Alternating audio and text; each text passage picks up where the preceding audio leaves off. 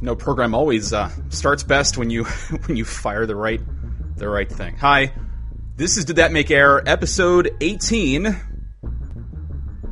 Apparently, we just did make air. yeah, barely. Like Congratulations to us. Uh, joined, joined by Ed Barnes, I'm Brian Wilmer, and uh, it's it's been I don't even begin to know how to describe this week, this day, everything about it. So the fact that I even got something right before we got the program rolling, that's that's a win in my book. Absolutely no, I think it is, and I apologize uh, to everyone for the late start.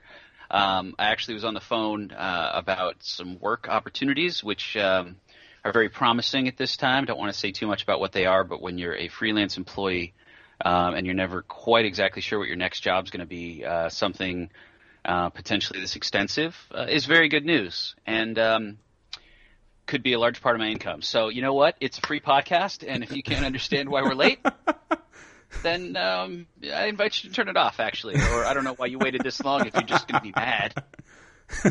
Why would you listen to begin with? That's the question. Well, I don't know. That's another good question. I think uh, anthropologists, you know, decades, centuries from now, will probably be asking that question. Yeah. By the way, uh, spoiler alert: Ed will be uh, the executive producer for the new Bravo TV series Real Housewives of Tuscaloosa. So Ooh.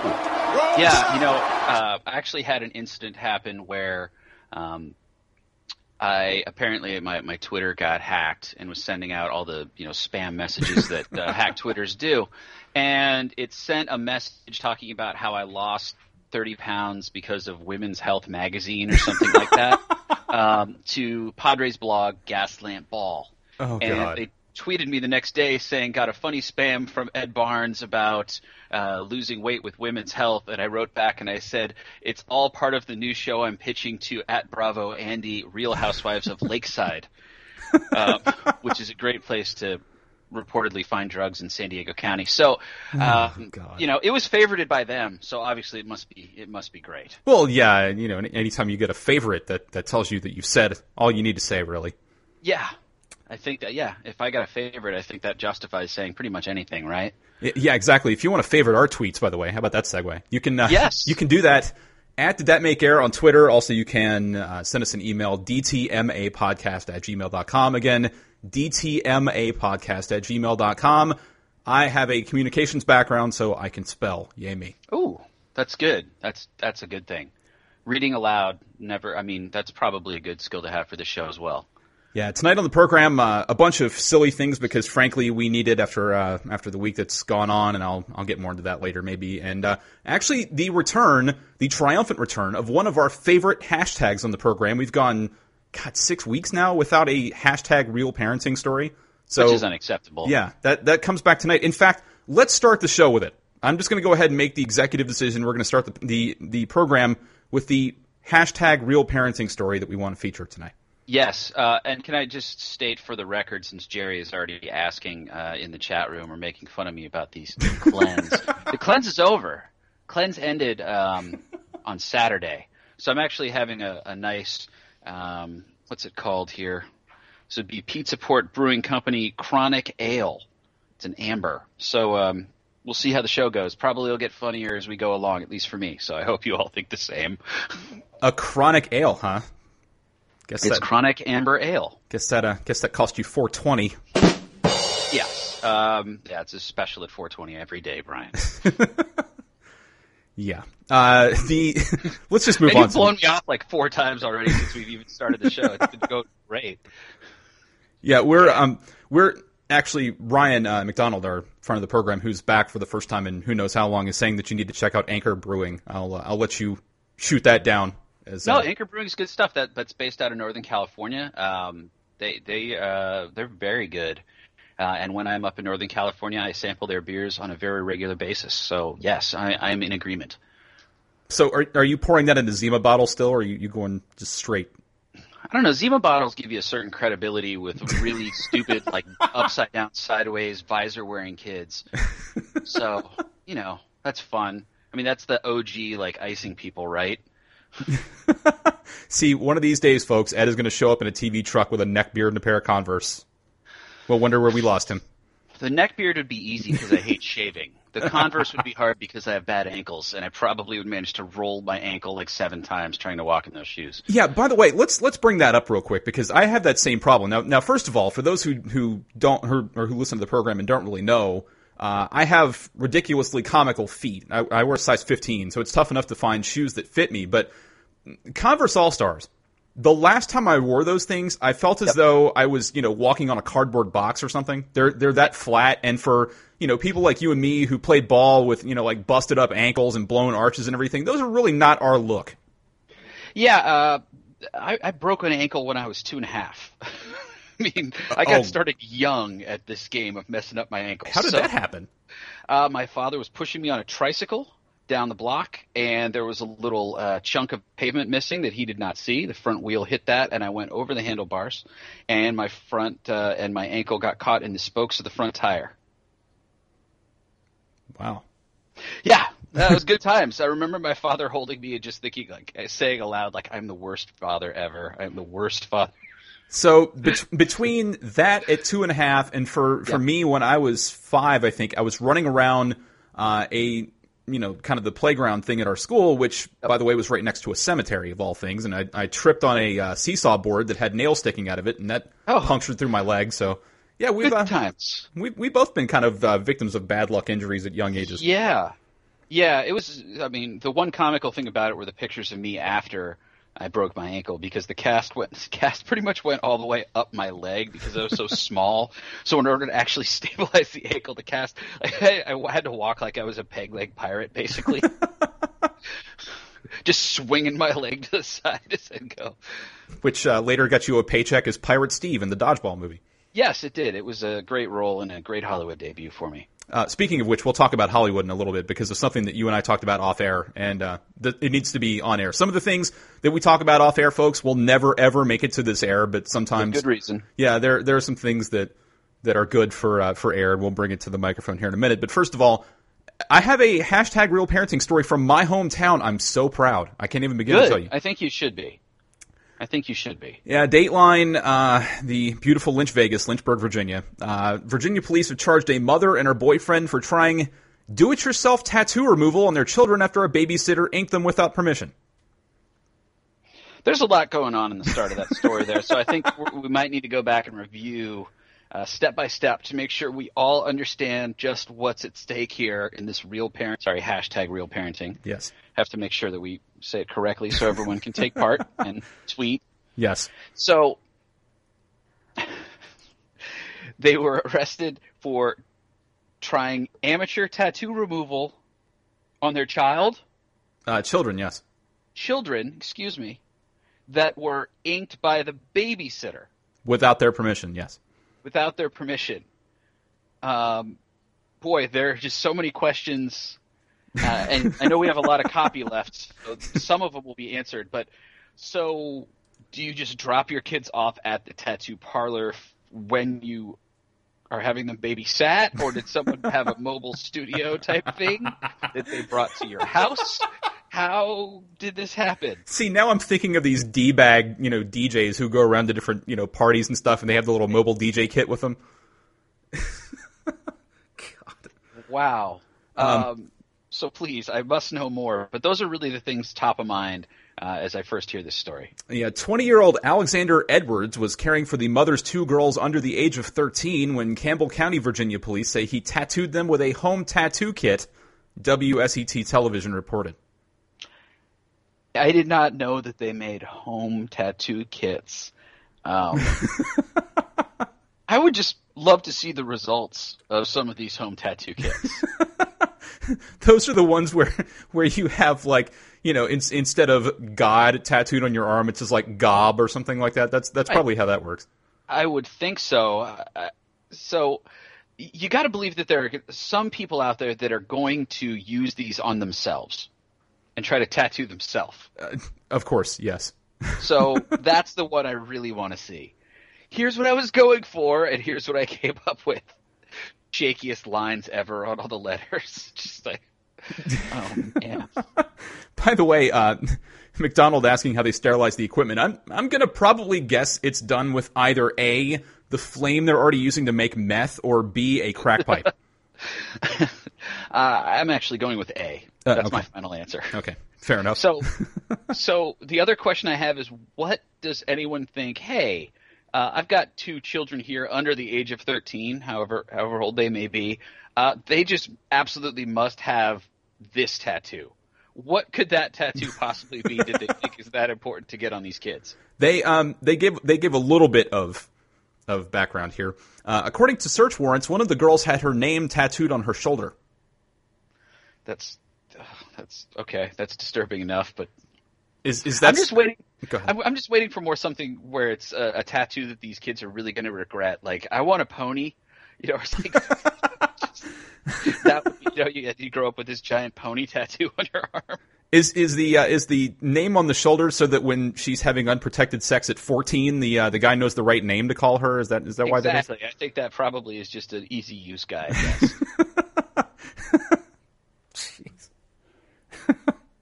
Have a have a tattoo of like entrance with an arrow pointing down. okay, I don't know about that. That's really far, Brian. Uh, we say that too much on this show, but wow. The uh, the girl's mother, Melissa Delp, 35, and her boyfriend Dan- Daniel Janney, 32, told police that the girls were tattooed without their permission. I'd imagine so. Yes, if you have parents, I can't see you ever giving permission for your child under 13 to have a tattoo. I just can't possibly imagine it. But this is where it gets a little worse. Okay. Believe it or not.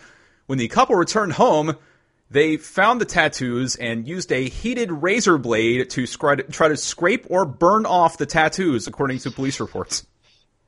Oh. oh, that just sounds so awful. That sounds so bad. It's time for America's favorite game show, Who's the Bigger Dumbass? I feel so bad for those kids. I feel really bad for those kids. That's just what keeps coming up to me. I, I saw in the chat room that this has apparently been a big story for a couple of days now. I, I I can only imagine just how outraged someone has found themselves at it and probably gotten their way to express these views on television. Just guessing that maybe someone might have screamed into a TV camera about this. Yeah, you have to understand, man. I grew up in a town of seventy-seven thousand people, and it wasn't even that big when I grew up there. So there's there's not really a whole lot of breaking news all the time, and, and stuff like this is is uh, is is a big deal up there. I can only imagine, but I- I just want to get a feel for what what has the coverage been like. Well, see, this this is something where we're going to have to rely on my father because uh, he's you know he's our boots on the ground, he's our embedded reporter. All right, so in we need another Virginia. option, is what you're saying. Uh, no, I'm sorry, Jerry. That was a cheap shot. That was a cheap shot. No, you, you you did give us an explanation of the Weather Channel that was pretty much spot on compared to another blog post we read. So uh, apparently now I understand the fascination with Weather Channel. Uh, tornadoes and uh, weather disasters make great TV viewing for some people. like obsessively good TV viewing. Like I'm really mad they've taken my channel away viewing. Apparently. Yeah, and then it ends up resulting in Jim Cantore romance novels. Right. Eh, Well, I mean that's a danger for I think any woman who's watching the Weather Channel. So it's best to take it away from you know my fiance before she ever finds out who Jim Cantore is. Like I said, though, man, if you're going to do a Jim Cantore romance novel, he has to have a long, flowing mane of hair on the cover. That's I that think that's a requirement for any cover of a romance novel, don't you? well, yeah, but I mean, considering dudes look, just saying. that that would I mean that would make it actually more amusing and entertaining. Now, uh, the the quote about the heated razor blade tattoo removal from the uh, the major of the Lynchburg Police Department is probably the most brilliant thing ever said. Really? Yes. Quote. Are you saying you can't find a wig for Jim Cantore? Is that, is that what you're trying to tell me? I mean, I you know, they have wigs every day. I mean, all you have to do is watch like pretty much. I mean, Pam Oliver's appearances on TV. Oh, oh wow. Oh wow. come on, it it wasn't it wasn't her real hair. It couldn't have been. There are many horses who've given their lives so Pam Oliver could look it on the sidelines. Oh, Man, that that didn't that was not not good for her. No, no, not so much. And then, of course, she gave that post game interview to to Erin Andrew. Uh, wait a minute, that wasn't her. The, the hair looked close. It did. Yeah, it did. Um, the quote from Major L.T. Guthrie of the Lynchburg Police Department, quote, it didn't help the situation any. It added more scarring, unquote. yeah, I would imagine you tried to cut a tattoo off. I just want to go over that. That's really what you just tried to do. You tried to cut off a tattoo. why? Why would scraping a tattoo not help? just oh man, I have to ask. Ah, I feel so bad for those kids. Yeah, see, now this is bad. I, I need to consult one of my childhood friends who who eventually became a family member of mine by marriage. Um, this this was where his I think like his grandmother married uh, you know my grandmother's sister or something something strange. But uh, that's that's how that came to be. But he's now a tattoo artist, and I need to ask him whether or not uh, razor blade scraping is an approved tattoo removal uh, method. Yeah, I'm gonna guess it's not. Um, I don't know, but I've just that's what I've always thought about tattoos is I don't have anything that I can think of where I think you know I just need to make sure that I rep this 24 hours a day for the rest of my life.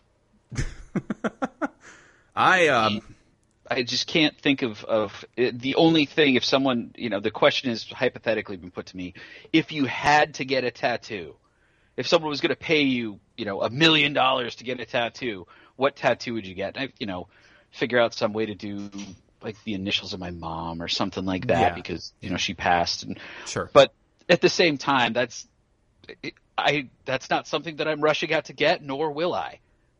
Well, uh, I, for those of you who have met me, I'm I'm not a um, I'm not a small dude. I'm I'm fairly tall and and uh, you know have the the whole bald thing going and all that stuff on purpose. And uh, people would probably think, hey, this guy's got ink all over the place. Nope, that's not happening. Uh, I. I'll freely put myself on Front Street. Tattoos and ink and and needles and all that stuff. That I don't get along with those. Uh, needles and I don't mix, so that's not happening. No, No. don't like some shots as well. Yeah, that's that's what I'm going to do. I'm going to go out and get just completely s housed and get Uh, get I'm- tatted uh, up. No, no, I was talking about like shots with a needle. Do those Oh. freak you out? Uh, yes, absolutely, 100. percent Oh. All right. I just I've gotten to the point where I just I'm, I find something on the wall looking away from my arm that is going to be the most interesting thing, and then just tell the nurse, just don't tell me when you're going to do it. Just do it. I'm ready. And they're like, oh, okay. And then they always tell you anyway. All right, little stick. I asked you not to tell me. Um, you know, it doesn't bother me that much, but it's just kind of like my what I always end up doing. So it's amazing. I always say, please do not tell me when you're going to do it. I am ready. So- like, okay. And then they always tell you anyway. Are, are you talking about getting a shot or going to a party with Ben Roethlisberger? Which which one of those oh, is? is hey. Um, I was talking about getting a, a shot in a medical uh, facility, yeah, no, a an, a shot, not a. Uh, yeah, an injection.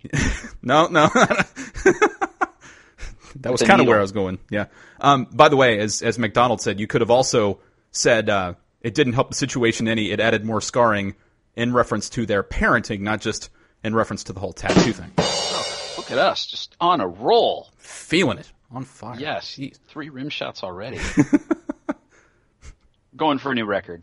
We'll try to. If we could just get a, I wish we could get a counter to have in the the live broadcast uh, window, just like the the meter on South Park for when they use the S word on the Yes. the cop show or whatever. Yeah, cop drama. yeah. So So cop show, cop drama, whatever for it is. for those of you who are listening on the live side, if you're listening recorded, this isn't going to make any difference to you. But for those of you who are listening on the live side, if you could keep a uh, a counter of the number of times we uh, include a rim shot in tonight's program, we would greatly appreciate a running total. And uh, Ed, you're more than welcome to do that too. We're three. Uh, Miss Delp and Mr. Janney were charged Friday with malicious wounding and child abuse. The babysitter was charged with malicious wounding, child abuse, and abduction. Hmm. Interesting. Uh, all right, so they didn't get tattooed at home. I guess. I, I guess. I don't know. It was a home tattoo kit. Maybe it was. It was home, just based on the name. Um, I don't know, but still, it's just such a weird story. So this person kidnaps two kids to give them tattoos, and then the parents respond by trying to cut off the tattoos. Yeah, but it's it's a babysitter. I mean, th- so I, I'm confused, man. Was he? Were they under his care? What's what's the deal here? I need more in this story. Well, the thing is, the abduction charge suggests that no. um, it, it, somehow got a, a, little bit beyond what he was supposed to be doing with the kids, um, obviously. But uh, still, can we make this movie? Can we make this story into a movie and it can be Adventures of Babysitting Part Two? It doesn't have to have anything to do with the first one. We just need the title. Well, I, the only way I'm in for Adventures in Babysitting 2 is if we can see uh, Elizabeth Shue sans uh, sans dress. I don't know. Do you think she's available? Uh, maybe I would guess so. Yeah. I mean, I don't know what she might be, you know, reading for these days. Well, I mean, I don't remember seeing her in uh, any feature films of late. She's she's probably doing what all the other '80s stars do, reading, you know, for like the the narration for National Geographic documentaries and stuff. Yeah, that does seem like a popular move. Thing like Liev Schreiber too, when they're like, "This was narrated," by, it doesn't sound like him. I don't. It, every time, I'm just like, that doesn't. All right. The only one that sounds like uh, their actual person is Morgan Freeman. That's it. why do. You, yeah, Liev, why do you sound so different than you do on the Ray Donovan commercial that I had to see like however many times because I was watching a show in binge form on, you know, Showtime on demand. So I had to just fast forward through that like 30 times. By the way, uh, speaking of shows on demand, I and we're really getting sidetracked here, but it matters. Um, uh, What's how's that different? There's a uh, a program that was a I believe a Yahoo online exclusive, and uh, okay. th- then Directv picked it up and showed it on their audience channel. Uh, it was a show called Suit Up, where it was a uh, a guy who takes a job as an athletic director at a school in Louisiana and has to come in and clean up this you know messed up football program, and he cleans it up, and now they've got a season two out now online where he's trying to clean up their basketball program, and so I've I've started binge watching that. Huh. It's a good program. It really is. It's only like 15 minutes an episode, but it's it's really good stuff. Huh. I might have to check that out. I mean, apparently the uh, the school had a bit of a problem uh, yes, you had, you had, to clean up the football and basketball programs in separate seasons. Yeah, it, it also includes, uh, and this is this is the crazy part. It includes occasional appearances from uh, Petros Papadakis, and apparently he's the only sports anchor on whatever network that is that they're they're showing. Huh. So, all right, yeah, I have not heard of this at all. But uh, yeah. I just really hope that Donald Trump can guest star, so when he's cleaning up these programs, he can bring Donald Trump in to fire everyone. You're fired. Him. You can have a, th- a three uh, person panel: him, Vince McMahon, and Yosemite Sam. Actually, I, the other added benefit of that is just seeing what Donald Trump's hair would look like uh, during a summer day in Louisiana. Dude. I don't know how it would hold up. Between Don and Pam Oliver, there is some sweet hair going on between those two. And uh, yeah, I, it was one of those things where someone someone promptly posted exactly what I had been thinking on on my Facebook timeline, and then it popped up on Twitter, and then it popped up like all over the place. and uh, you know, I mean, someone did a nice one with a caption saying, "I woke up like this," which I thought was pretty good. Yeah. By the way, the uh, the Pam Oliver Richard Sherman comments earlier. The only reference we were making there was the hair. Nothing else. Promise. Right. yes. Um, continuing in my home state, Dateline, Pittsylvania County, Virginia which is just north of the North Carolina line, for those who are not uh, familiar with Virginia geography, a Pittsylvania county woman has filed a lawsuit against her own husband for millions of dollars. Go on. You're like, I'm listening. Uh, yes. According to court documents, he ran over her leg last year with their RV. How? After the accident, the woman had to have her leg amputated. The only thing that would have been worse is if she'd gotten, you know, she'd broken her leg by dropping a bag at Costco or uh, Walmart or wherever the heck it was on it.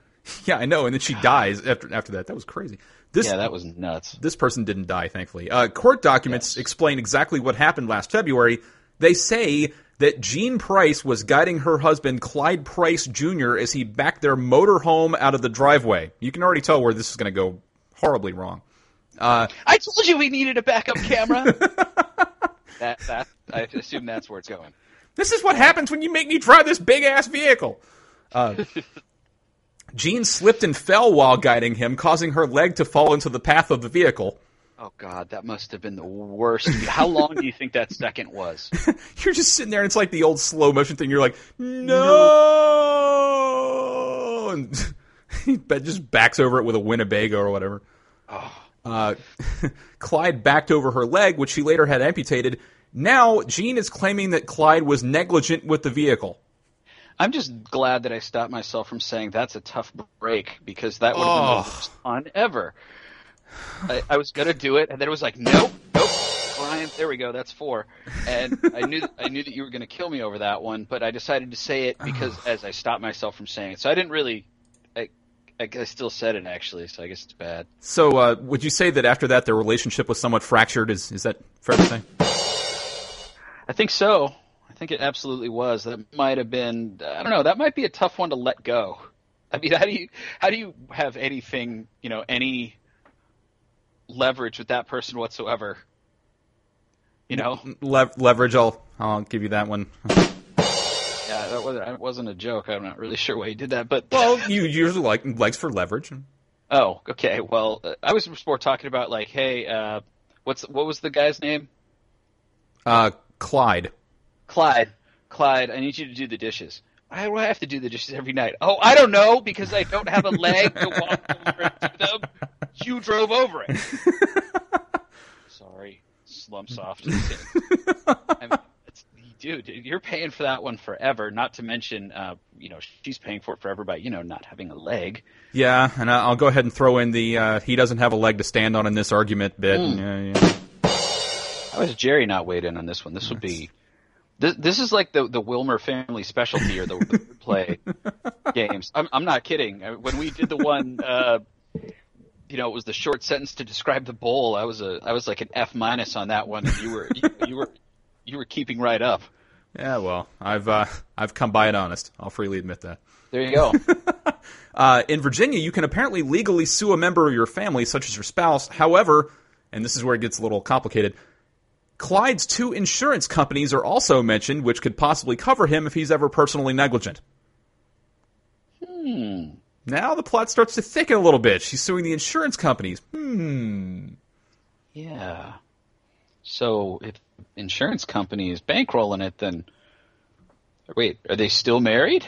So would they just pocket this cash kind of together? I guess so, yeah. Hmm. Yeah, that No. doesn't seem weird at all. Yeah, we're, we're not saying, we're just saying. Hmm. Yeah, you never think of the ins- you never think about the legal fraud that might be out there when you live in a state like California, because there's really no suing that's done here. No, Everyone's no, not. no. It's not a very litigious state at all. Yeah, uh, Jean is suing for $25 million. If she wins, the insurance companies would pay out that money. Now, uh, jeez. Do you think that that ruling is going to become some like a benchmark now? I mean, one leg equals twenty five million dollars. I mean, that's the thing. That's what I think of when it comes to the legal industry is that they've got these precedents where they're just like, well, that was what we got in this other case, so I mean, that's kind of become the standard. The uh, the couple has been married for 65 years. Jean is Ew. Jean is 80. That's okay. I can only just imagine the, the the lawyers from the insurance companies getting really upset, just like, look, you're 80, um, but trying to do it in a very professional way. So they just keep getting more and more aggravated. And see, they're probably asking all these questions like, so did you have any pre-existing conditions before this? Oh, I figured that the questions are going to be like, look, I mean, are you keeping up on like your iron and your, I mean, calcium? I mean, So, so what you're saying is because I didn't drink enough milk, my damn leg fell off? Is that where you're going with this? yes, that's exactly what we're saying, man. We really don't want to pay you $25 million. We're trying to find every reason not to. Okay, thanks. This is where it gets funny. Uh, Jean's lawyer advised her not to talk, and she refused to go on camera with WSET, the local ABC affiliate. Wow, that's you know that's a classy move from the uh, that's a classy move from the attorney. You know, saying don't don't do this interview, don't parade this leg out in front of the public to garner sympathy. Wait, I'm sorry, the lack of leg, the lack of Oh, leg. oh. Well, uh, I guess by uh, you know by not going out on camera, at least she can get a leg up on the rest of the trial. wow. That's a six pack of uh, rim shots right there, folks. Actually, that's seven now. Seven? We are at seven. Oh, thank God I'm not keeping the counter. That's why I never did the scoreboard. This this is bad too. They say as of now they're hoping to find a jury trial, but a date has not yet been set. Who do you think hasn't heard of this one? I know. I mean, Pittsylvania County is one of the smallest counties in Virginia, and you know they're going to try and have a jury trial of a husband who ran over his wife's leg with a motorhome. That'll end well. I, I no, I don't think it will. I just hope that Lance Ito can be brought in to preside over the whole thing. Get Kato Kaelin in there as a professional witness. He doesn't have anything else going. Is there any way we could make it into a game show? could we make this trial into a game show? You want to do? Let's take a lunch about that. Um, so I mean, uh, that, someone's thinking it's somewhere. we make this trial into a game show. Can we eliminate a defendant or something like that? Can we eliminate an attorney? Can we have like you know? Is there is there a way we can make it a game? Survivor courtroom. Now, see, Can we have can we have Kirk Fox from the test on there? Just to look strange on camera. And that's the thing is I've never actually seen, seen the show with the sound on. I'm at the gym, so it's really weird only having watched a show without the sound.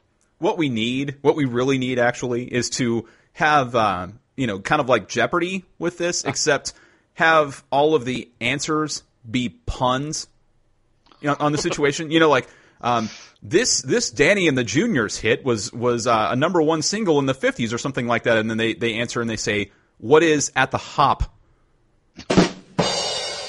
You know, just all leg jokes the entire time. That would be incredible, actually. Jeopardy full of leg jokes. I can't wait for that to be the title of the show this week.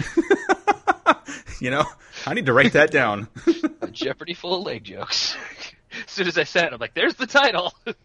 Uh, Better than last week's too. I have to get it. well, I really just couldn't imagine. I, I just couldn't imagine being married as long as that as a couple, and then bringing legal action against your husband of 65 years. especially because you slipped and fell, he backed over your leg, and now you're you're taking him to court. it's it's really pretty unbelievable. But that's again why I hope we can make it into a game show. I really do. I do. I would be excited. I would watch it. Uh, see, and yeah, of course, my my dad's saying that the uh, you know the the meal needs to be held at IHOP, and uh, So nine, am I correct? yeah, nine is right. I just see you clicking off a tally mark every time you hit this. No, I'm keeping it mentally. Actually, that's because uh, you know. You might get distracted from the podcast, Brian. Be careful. Well, I am, you know, public school educated, so you know how that goes. yep. Me too. State schools. Yeah. Um, by the way, I, I feel as though we've we've kind of done this a disservice by not having the proper music bed playing while we talk about all this. So we need we need to bring that into play here and make sure we uh, cover our bases. Good. Yes. this, the, this is the plaintiff, 80 year old Jean Price. She was backed over by a 1976 Winnebago. She's seeking to fraudulently get $25 million from her insurance company. And then have the little type font go up on the screen. This is, however old he is, Clyde Price. This old son of a bitch can't drive, and he's been married to this woman for 65 years. God bless him. he's countersuing for for making him cook and do the dishes. I was gonna say, Clyde had one too many flavorless pot pies over our lifetime and decided to gut it out of the driveway.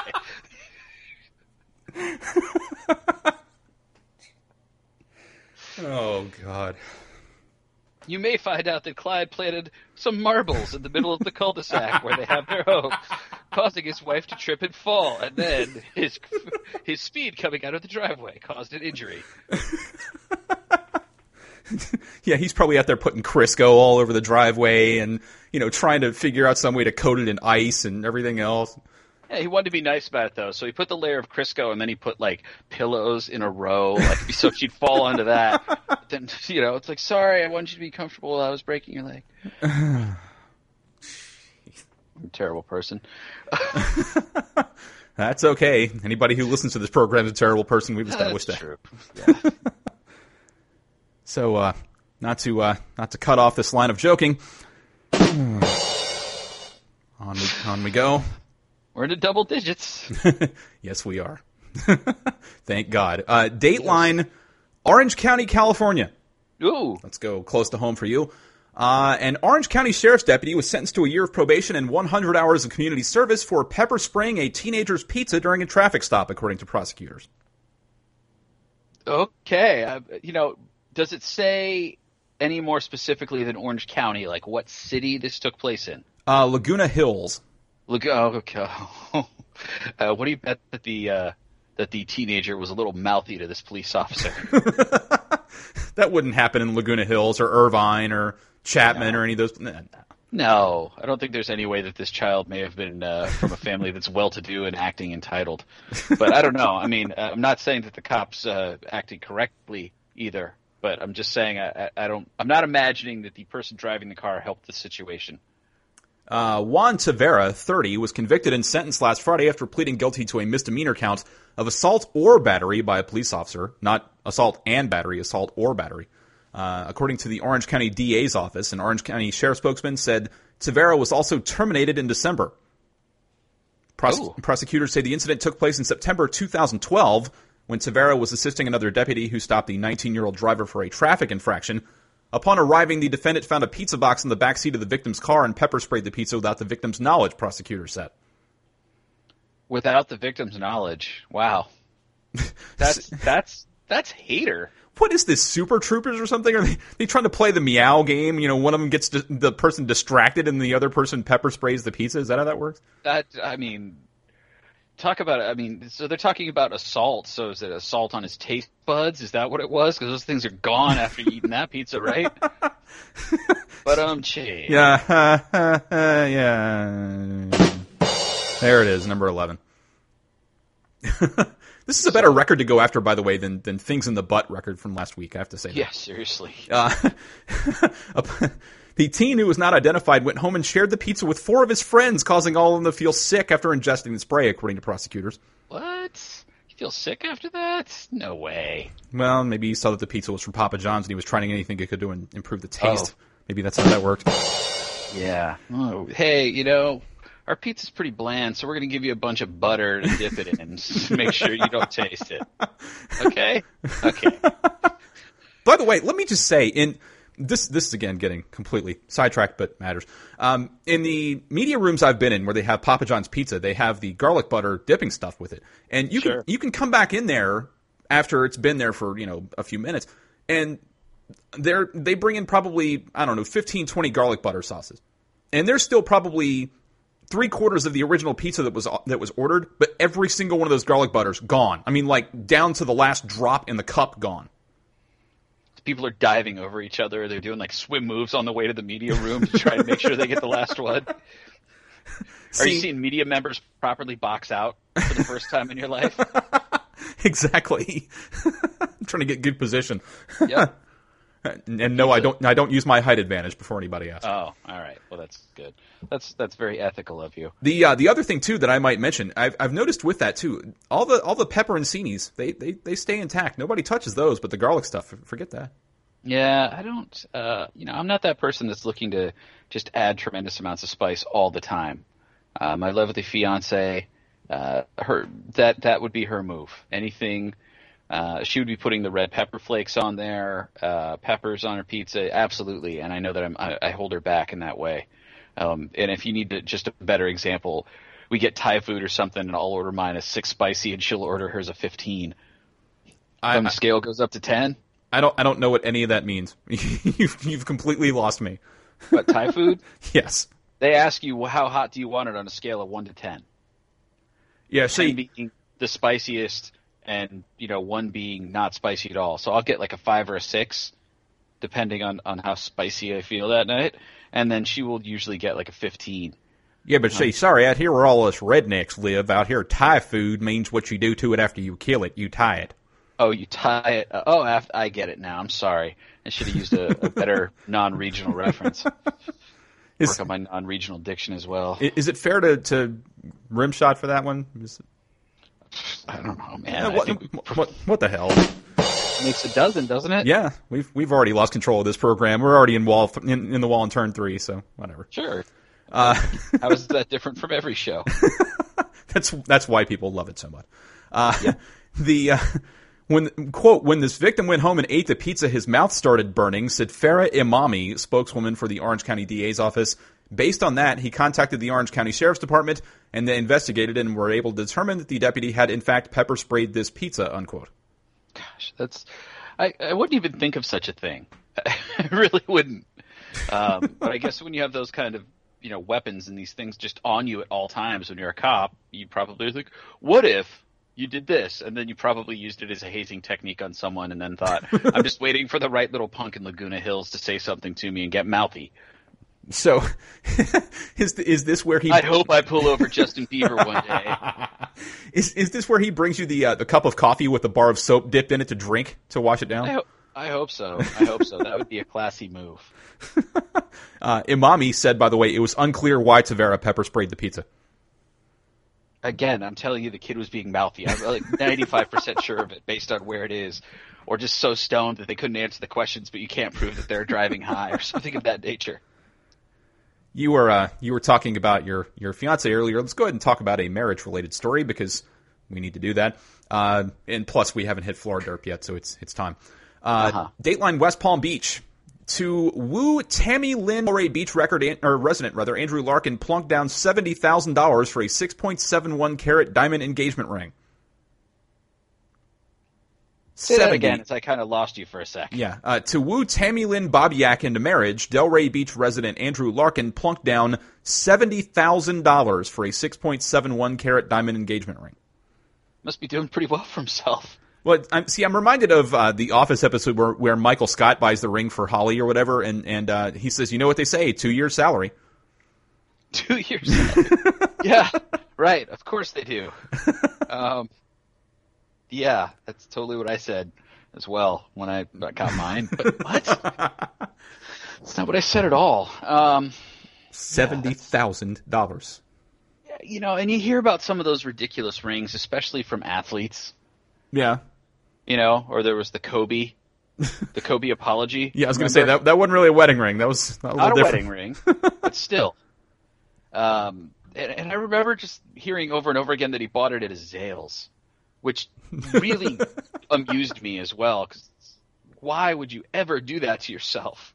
Well, I mean, I didn't go to any chain jewelry store. I went to a guy who made it for me. Who he said, "Look, you can give me any design you'd like to bring me, and I'll be able to make it for you at least fifty percent for at least fifty percent less for the exact same thing." I'm like, uh, all right, this sounds great. But you know, though, once that Zales person got their commission check, they're like, you know what? Um, that's all I need of this job. I'm out. Do you think when a Zales person wants to quit in emphatic fashion, they drop their name tag? God. Just a question. Every resignation begins with "fu." Yeah, there you go.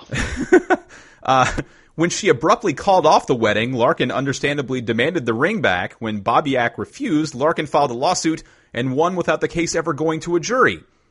However, a state appeals court decision Wednesday means that Bob Bobyak can keep the ring for now. What? Whoa. Yeah. Um, did you guys ever see that Coen Brothers movie with you know? Oh God, why am I blanking on it? Catherine Zeta-Jones, where it was all about gold diggers. I mean, come on, this is not a new concept. How do you not see there's something? I mean, this is this is even more overtly shady than the freaking RV disaster we just covered. Channel 6 News goes live to our marriage correspondent, Kanye West, for more Kanye. Yeah, I just hope that he does all of his marriage correspondence while sitting on a motorcycle in front of a green screen. The Fourth District uh, Court of Appeal, based in West Palm Beach, Florida, said a jury should decide the case because it's essentially a factual dispute. Now, you know, you know damn well this this guy. They're going to get into jury selection, and every single possible female juror that comes up, his lawyers are going to immediately use all fifteen of their passes on every female juror that possibly comes up. Right. You know that's happening. Totally. totally. This is a classic example of he said she said. The appeals court wrote. What? How's that? How's that a case of he said she said? Um, uh, Palm Beach County Circuit uh, Judge Sandra McSorley, of course, had ordered the ring returned without weighing Bobyak's explanations of why she felt she was entitled to keep it. That's because under Florida law, an engagement ring is a conditional gift, said Joel Wiseman, who represents Larkin. The condition is marriage. Quote, when you breach the condition, then the gift must be returned, unquote, he said, insisting McSorley made the right call. Boy, that has to be a fun discussion, though. Uh, yeah. Your heart's already broken that this person has broken off their engagement with you, no pun intended, before you even try and say there was. Uh, and doesn't matter. You have, you, and then you're just left in a position where you have to go, all right, well, you know, I've gotten all my stuff from your place, and there's just one thing left, and that's the ring that you're still wearing for some reason. What are you doing with that anyway? so you need to give that back to me, obviously. No, I'm going to keep it. What do you mean you're going to keep it? I proposed to you with that ring. Now you're not marrying me. Why would you ever want to wear it again? Uh, I'm just going to keep it just because it's you know it's got sentimental value to me. Well, it's got a value of seventy thousand to me, so you can give it back now, please. and it goes from there. See, right now he's like, well, how about I sentimentally put my foot in your ass? How's that work? I don't know if he'd want to go down that road. That might lead to an arrest instead of just a lawsuit. so, I mean, it depends. How strongly do you really feel about this ring? Um, go into the slam for? Probably not, but I think you'd probably like your, your money back if you can get it.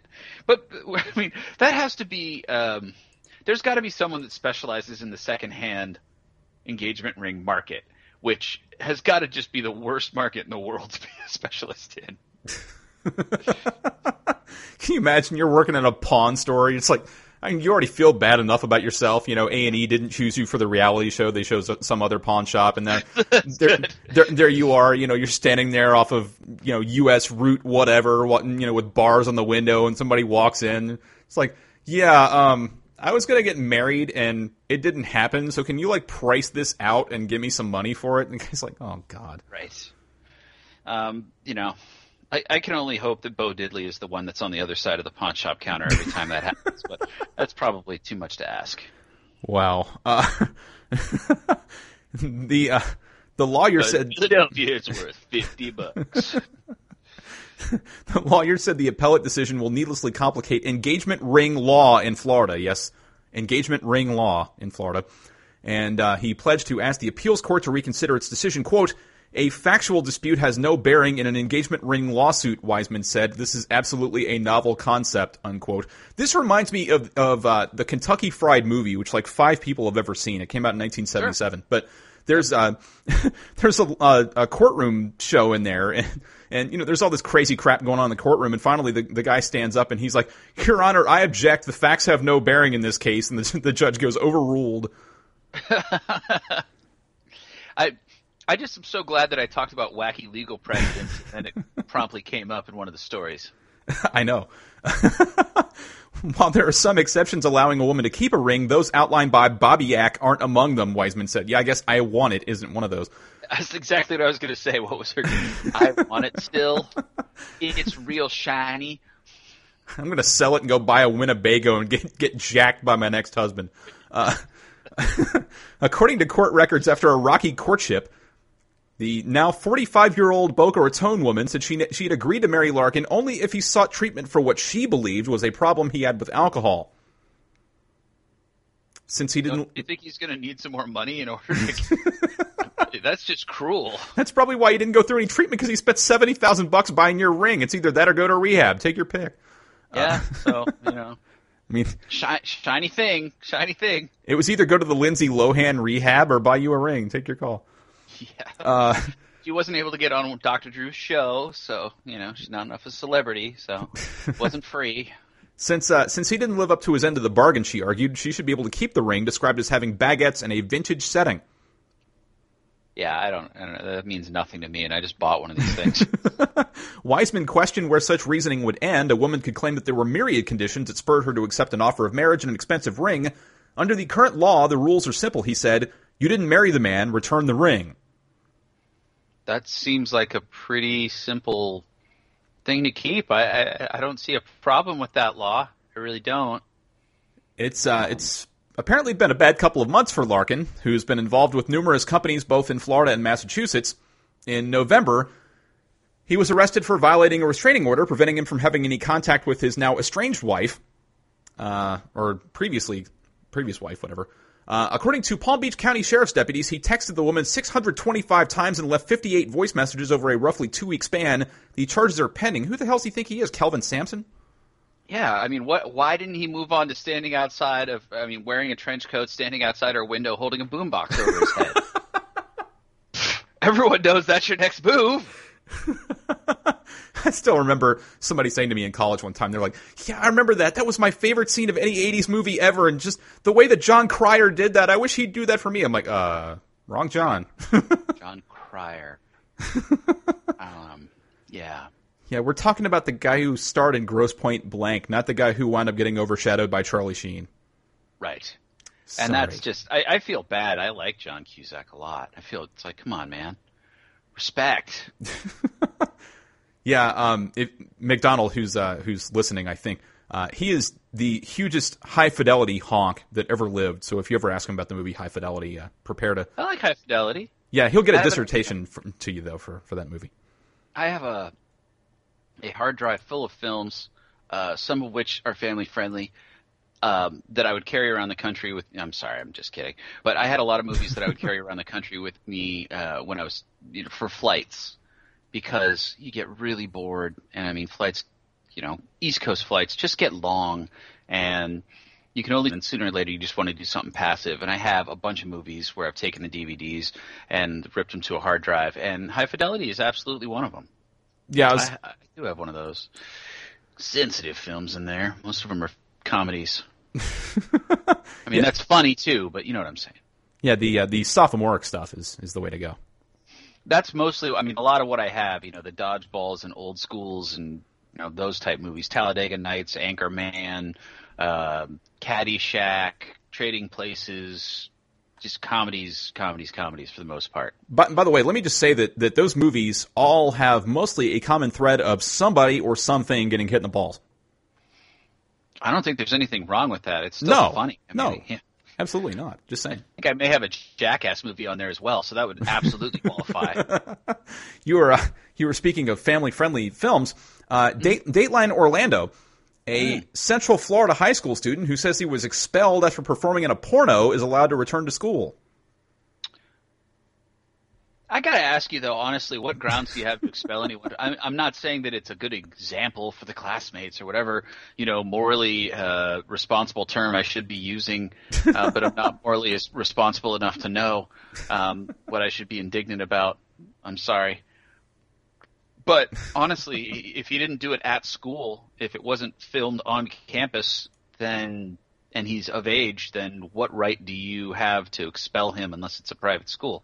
Well, I mean, it's like these stupid people who, uh, you know, they have teachers who appear in Playboy or whatever, and they fire them for appearing in Playboy. Right. It's like, uh, were they posing in the school?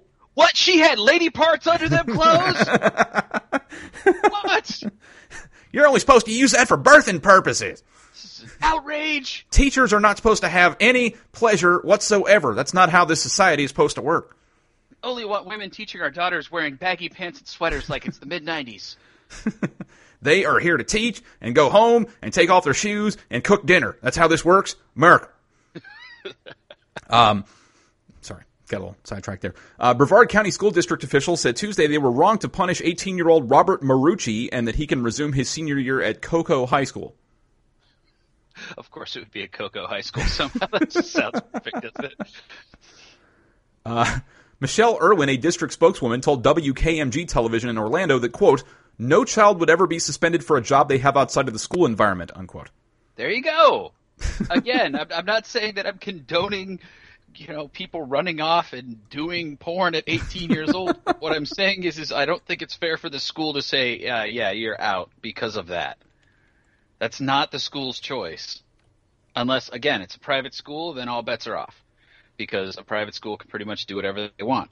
Because it's private. True, but I mean, that's simple as that. yeah. Um, continuing with this, as much as I'm scared to do so, Marucci said school officials initially said the reason for his suspension was for making threats, which he denied. Making threats. All right. Threats to do what? I mean, was it something bad to the girl he was in the movie with? That's Did he get a little mouthy with her while he was delivering her pizza or fixing her pool? Yeah. exactly. You know. oh no! Did his football accidentally fly into this lady's yard? It's weird. Hey, guess what? Here's your pizza you ordered, and if if you don't pay me, I'll have to charge you for the extra sausage. Yep. Ah, yeah. Yeah, there you go. Marucci says for his part he did nothing wrong and appeared in the film to help us help his family pay bills. Isn't that always how it works? Uh, well, I mean, at least it's a noble reason. It wasn't just that he wanted to get in there. Uh, yeah, his uh, his initial suspension caused a protest by dozens of classmates last week. That's still got to be. oh man, it just amused me. Like, man, this is this is crap. I can't believe what the school's doing to me. What happened? Well, I was at a porno, and now they're kicking me out of school. Wait, what? You were at a porno? You were? yeah. Now they're kicking me out of school. Hold on. Can we go back to how you were in a porno? You know, just picture that that conversation being really interesting. Um, so that's amusing enough, but still, the school doesn't have any right to do that. I agree. Let's go live to Channel 6 education correspondent Mary Kay Letourneau. Mary Kay. that's, a, that's a nice pull. I just I, I feel like some station's editorial was used on this though, talking about how you know, no matter how much we disagree. I'm just picturing that now.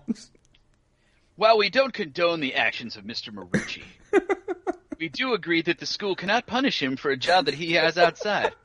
As those are the choices he's allowed to make because he's 18 years old and this is America. oh God! Do you want to w- next on weather? We find out about the new cold front that's coming into town. Do you want to weigh in on this? Send your letter on a three by five card to W. No, no, people like post your opinion on our Facebook page. or take part in Twitter on the social media. God. Yeah, this uh, this program is completely shot, but it's okay because we like it. So screw you. We don't care what you think. Uh, by the way, we, we were asked if uh, if he performed poorly on oral testing when he was in school. Of course, you know that. Boom. That, I think we've two touchdowns, fourteen. Yes, yes, we are. Right. So, uh, yeah, we we we have that. I feel so proud. I just uh, can't begin to tell you every once in a while, uh, someone will be like, "Oh man, so you do a podcast?" Yeah. Oh, what do you do on that? I talk out my ass for about three hours over non-sports subjects. Would you like to listen? there you go. By the way, um, as we move on here, let's just say uh, Arizona State is not a school normally known for its uh, brilliant decisions. I don't, I don't think that's really talking out of turn here. Yeah, well, uh, you know, my lovely fiance did attend Arizona State University, and she told me before about how her mother was uh, not all that pleased to find out that it ranked so highly on all of the party school lists. Um, this was after uh, after she had already gotten to Phoenix and started attending school there, and then called her mom one day and was was told, "You didn't tell me that Arizona State was so high on the party school list." Where I wanted to go, so. Well, uh, she'll she'll be super proud to hear about this. I have no doubt.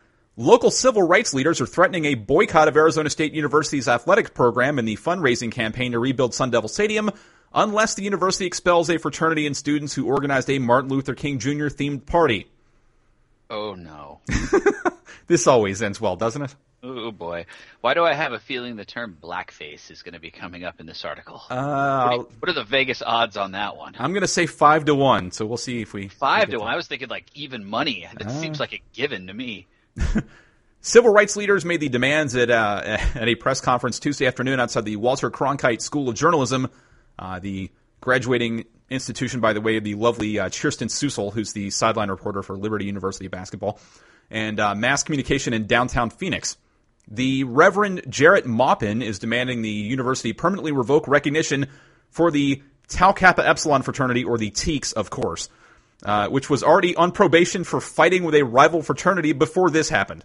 What? that, fraternity fighting no, at a social no. event? Oh no. um, Maupin said a boycott of Sun Devil athletics would in- include discouraging student athletes from attending the university, as well as campaigning against efforts to raise funds to rebuild the stadium.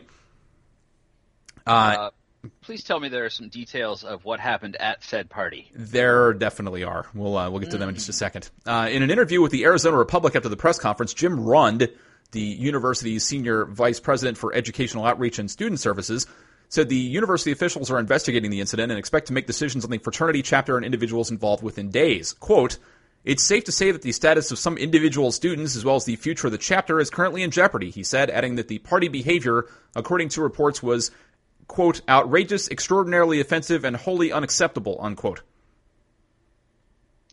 So does this it sounds like it. I still am just curious to know exactly what it was. Does this mean they'll get to go in front of Marmalard and Neidermeyer in front of a student? Is that how this works? Well, I have no doubt that they're going to end up walking off campus. Who knows if they're just going to be doing it while singing patriotic songs? fat, drunk, and stupid is no way to go go through life, son. Um, I mean, what, do you think that they brawled with the other fraternity about? Who had more? Who had better, like yellow sunglasses or something like that? Oh, oh, I, I see some some uh, some details on the fights. Oh, oh yes. I can't wait to get to this. But first, um, images are circulating on social media of partygoers wearing baggy basketball jerseys, gang-affiliated color T-shirts, and bandanas. The partygoers also flashed gang signs and used hashtags such as quote hashtag blackout for MLK and quote hashtag I have a dream. That's really disrespectful. Um, we make a lot of jokes on this program. If there's one person that we could find in our cold, dark hearts to actually have real respect for, I think Martin Luther King would probably be in the running, if not that man. Amen. Amen. So that's not cool, guys. I don't think that's going to, you know, you're going to spend a lot of time sitting there in your flip flops and cargo shorts wondering what the heck went wrong. Let me just say, I know, bros. with bros, with, can you believe they did this to us, bros? With uh, with yesterday honoring MLK Day, all of you idiots on Facebook who were sitting there talking about how Dr. King was a Republican or Dr. King was a Democrat or Dr. King was look, shut up, all of you, please. I, I know we're all friends here and everything, but just for for the love of that man and what he did to change this world, I don't give a rat's ass about his politics, and neither should you. So just stop it. I digress. All right, I think that's well said, and I don't really need to add that. That, that was just really there were a lot of things that I mean, I saw a couple of people going like, "Well, the Niners lost. It's time to put us behind, put it behind us, and remember that that's just a football game, and this is far more important." It's like that's an awkward segue. I, I appreciate where you ended up, but okay. Uh, yeah, didn't quite. I don't know if you really thought that through. the um, this this is worse. The photos also show people at the party wearing saggy pants and posing with cups made of hollowed out watermelons. Uh, it may add something delicious to your mixed drink, um, but I can understand why it might not reflect so well. Yeah, that's uh, that's not good. Um, we were we were talking about infused vodka. hey, guess what, Chief? They already make watermelon infused vodka. You can go to the grocery store and buy it. Oh yeah, t- totally. I know it's on special, right? oh, sorry. Uh, now, we, we made the Animal House jokes earlier. This is where it turns appropriate. Uh, Tau Kappa Epsilon was already on university imposed probation for a 20 member assault on members of a rival fraternity in November of 2012. Uh, an African American fraternity member was injured in the attack at an off campus apartment complex. ASU investigated the incident and put the Teke fraternity on probation until May 17, 2014. As part of the probation, the fraternity was not allowed to have parties. Whoops. Looks like somebody's forgotten that alcohol is forbidden at fraternities on double secret probation. I don't think that this party would exactly fit within the rule of not being allowed to have parties. yeah. Just yeah. Um, around 4 a.m. on November 18th, 2012, a group of 20 or so Tau Kappa Epsilon fraternity members walked into the courtyard of the Hayden Terrace apartments the unofficial home of the Delta Kappa Epsilon fraternity, a Tempe police report said. They turned over a ping pong table and confronted a fraternity member who was getting home from work. One man told them some Dekes, as the fraternity's members are known, I always call them Tekes, but whatever, uh, had beaten up, oh, Dekes, sorry, not Tekes.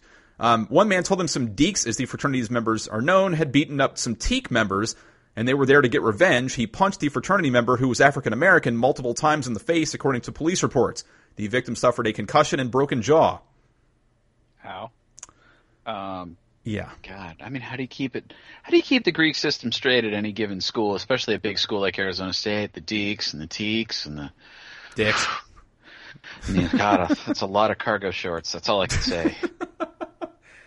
that's that's a lot of buying friends and uh, and uh, you know GHB. Yeah, you know, I never um, never really understood the fraternity system. It never quite made sense to me, uh, especially transferring. You know, Yeah. I would have been transferring down after three years of junior college um, because I was still pretending that I was going to play baseball for an extra year while I tried to recover from my first shoulder surgery. And I was like, all right, that's enough of this. No more baseball. Let's just get the heck out of here. Um, so after three years of that, I really couldn't imagine coming down and having some sophomore, um, you know, kid who's like younger than I am, waking me up at two thirty to tell him, you know, tell me to go get tacos from Jack in the Box across the street or something. Um, yeah, I, I just that, that always immediately just no, I'm, you know, I think I'm good. I think I'm good. I have friends that happen to be in some of these places, so if I really need to go to a party, I just contact them. It's really it's like, and then I don't have to pay any money or go to meetings. So you know, this seems like a win. So I have to ask. Uh, you were talking about being at a at a junior college. Uh, the Greek system there are the guys who run fraternities, like the 35 year old career guy who's taking classes at the branch campus. Is that how that works? yeah, no no fraternities at the College of Marin, um, noted academic institution that it is. Yeah, it's like we've got 30 guys in the fraternity who had one nines in high school and got here because they couldn't go anywhere else, and then there's there's the athletes over here, and uh, you know the people who are career people here, you know, interesting group of people in in uh, Greek life at a junior college. Yeah, I, I have no doubt about that. Uh, by the way, to close out the Arizona State uh, story, in a statement issued Tuesday in response to the party, the spokesman for the fraternity's national chapter apologized for quote any offensive actions that a few of our members might have participated in unquote. a few of our members. Yeah, The- it was hashtag blackout 2013. uh, that that implies that there were a lot of members taking Yeah. part in this. yeah. Uh, you can't really have much of a blackout with a few people out of a group. That doesn't really work that way. Hence, it's not really a blackout.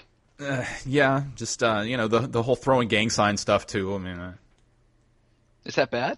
as far as you know, Oh, okay. All right. Well, I see. I guess that's bad. I guess it's like they're trying to stereotype black people, and I think that's wrong too. let's uh, let's go back to Florida because we haven't I made mean, fun of them enough. just, I, I, I just, I love the idea that someone had this idea and that no one along the way was like, look, um, if we're going to do this, we might need to keep this on the old down low, you know, maybe not let news of it out because it might not reflect too well upon us. No, no, we're just going to do it. We're just going to do it. We're good. I, I figured there's not enough quality control in that idea. Right. Yes. Jeez. Uh, Dateline Martin County, Florida. After a traffic dispute, a McDonald's milkshake went flying. Ooh, look at that lead.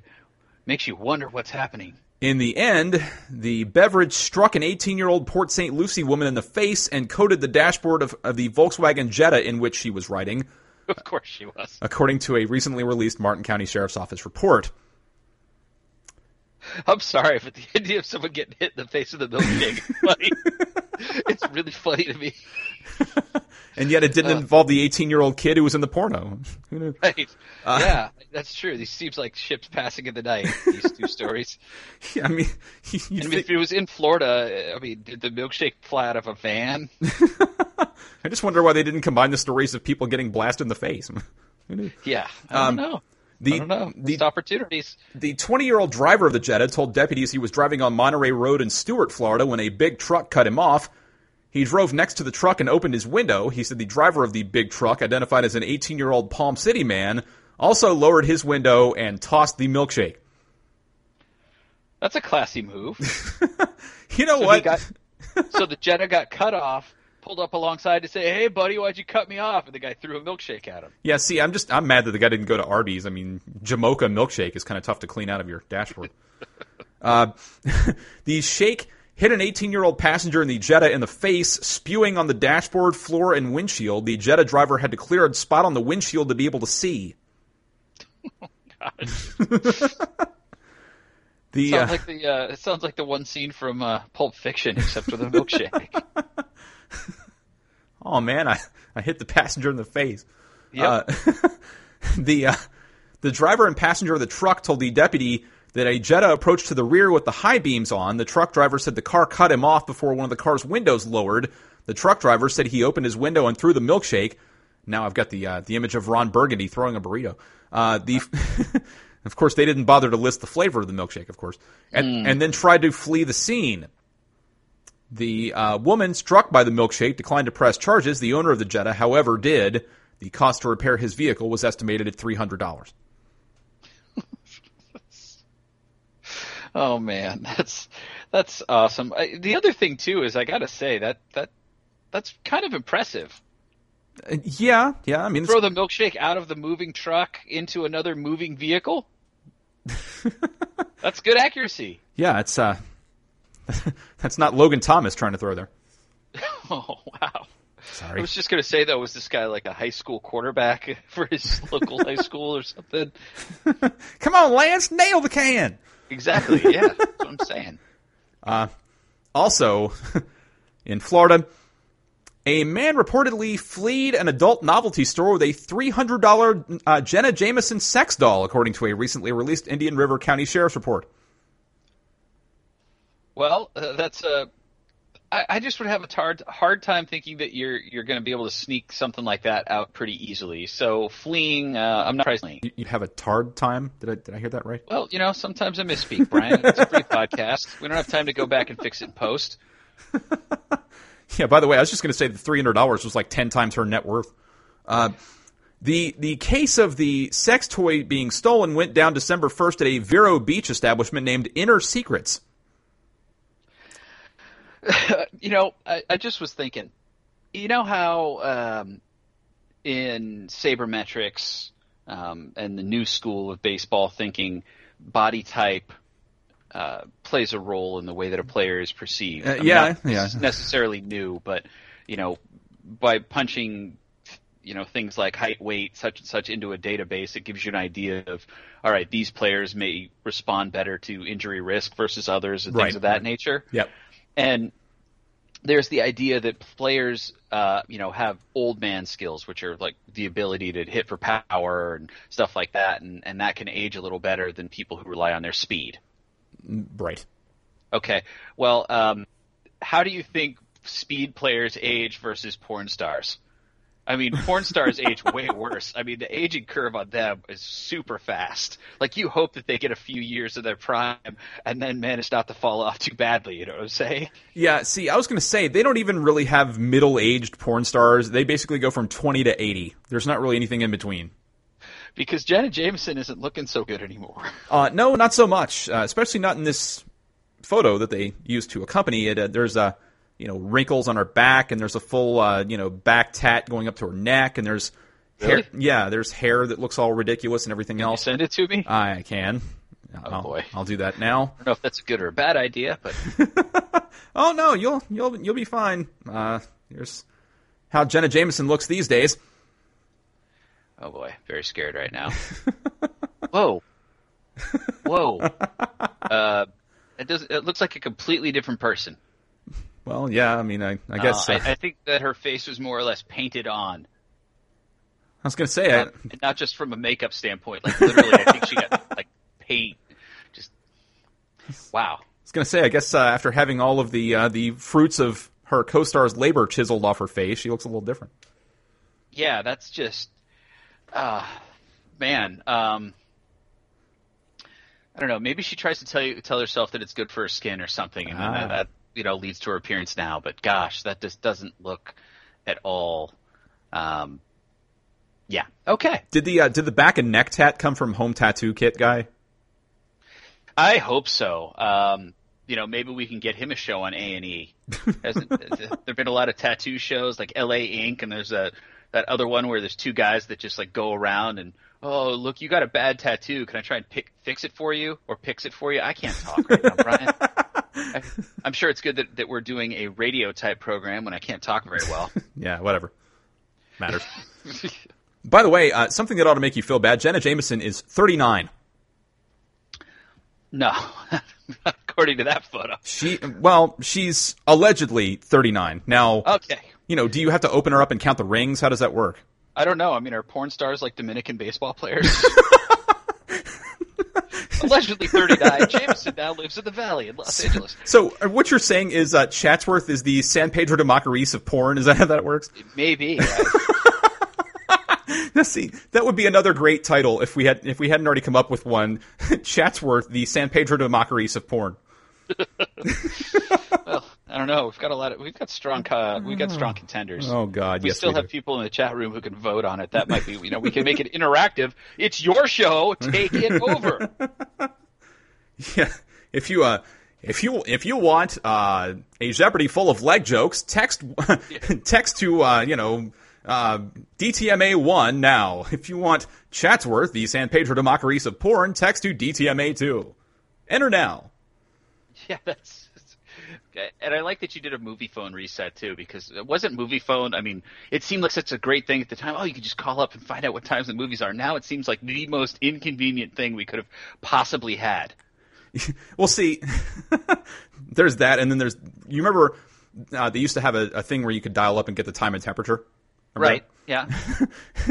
At the sound of the tone. But see, I still remember the one thing about Moviefone I will always remember. It's it's like uh, you know, you have selected Pulp Fiction, rated R. That's what I I remember about remember the guy. big emphasis on rated PG. um, but it's one I, I forget the name of the comedian who had this joke, but as he very succinctly put it, it when it's when you call it Moviefone, it always seemed like you know, thank you for calling Moviefone. If you'd like to press four, press two. yeah, You know, because you just that. had to press so many damn buttons to get to whatever the heck you wanted. Can you imagine? It's like you know, if you had that on your cell phone now, you'd you'd start calling like as you left your house, and 15 minutes later, you're pulling up at the theater, and you still haven't gotten halfway through the menu at that point. Right, you haven't got halfway through the menu. You get to the end of your thing. Can I buy tickets for this movie? No, you cannot buy tickets. I don't know how to do that. Perhaps you should try Fandango. right. Yeah. Thanks for calling. Goodbye. I hope you enjoy paying fourteen dollars for a movie. Dude, the, the last movie I saw in a theater was Anchorman 2, and it'll, it'll probably be a long time before I go back. Everybody tells me I need to see American Hustle. I'm still on the fence. I saw Gravity. That was the last movie I saw, and it was more about the fact that they opened one of those fancy theaters in our area, and we wanted to just go see what it's like to have someone bring you beer while you uh, watch a film. Um, you know, and then you realize that you can get beer from your own fridge for a lot less. Um, and the movie comes out, and, and now thanks to home theater equipment, um, it, it really doesn't lose that much. I see gravity every day by watching people walk around and things happen. Oh, Oh! there it is. Wow. Number 15. There you go. Yeah, we'd been in a little bit of a drought, like the state of California. It'd been like the state of California for, for rim shots for a bit there, as we just are, are just all lighting on fire because it hasn't rained in forever. If you'd like to vote for the state of the California of rim shots, or Yeah. Seriously though, I mean, I'm sure you heard about all the fires that were going on in Southern California last week. oh yes, yes I have. Yeah. No, it was uh it was pretty crazy. I was just I was driving up uh I, I did a game at Pepperdine, which is in Malibu. We were driving up and I just was like, Man, this is the worst smog day ever. Oh, there's a big fire? oh, okay. Well, I'm the moron. The uh, the the Jameson sex doll thing. Uh, a worker at the business told the deputy that a man walked to the counter with the doll. He started asking her questions about it, then grabbed it and took off running without paying for it. Now, are they referring to her as a worker at the sex store or are they referring to her as the doll? They're they're referring to her as the worker at the sex store. Oh, Because okay. If he if he were asking sure. about the doll, that would be incredible. Or asking the doll, that would be incredible. I just really wish I, I, it's funnier to me to imagine that he walked up to the counter, started asking the doll questions, and um, yeah, that would be that would be more. I mean, that would be a good sketch, hidden camera sketch.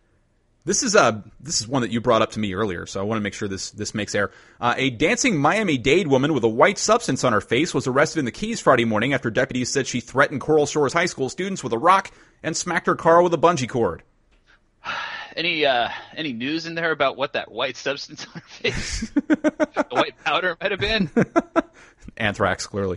Uh, Elizabeth Quintana, 43, no relation to Carlos. Sorry. Uh, I'm, we're, we're the only two who remember him.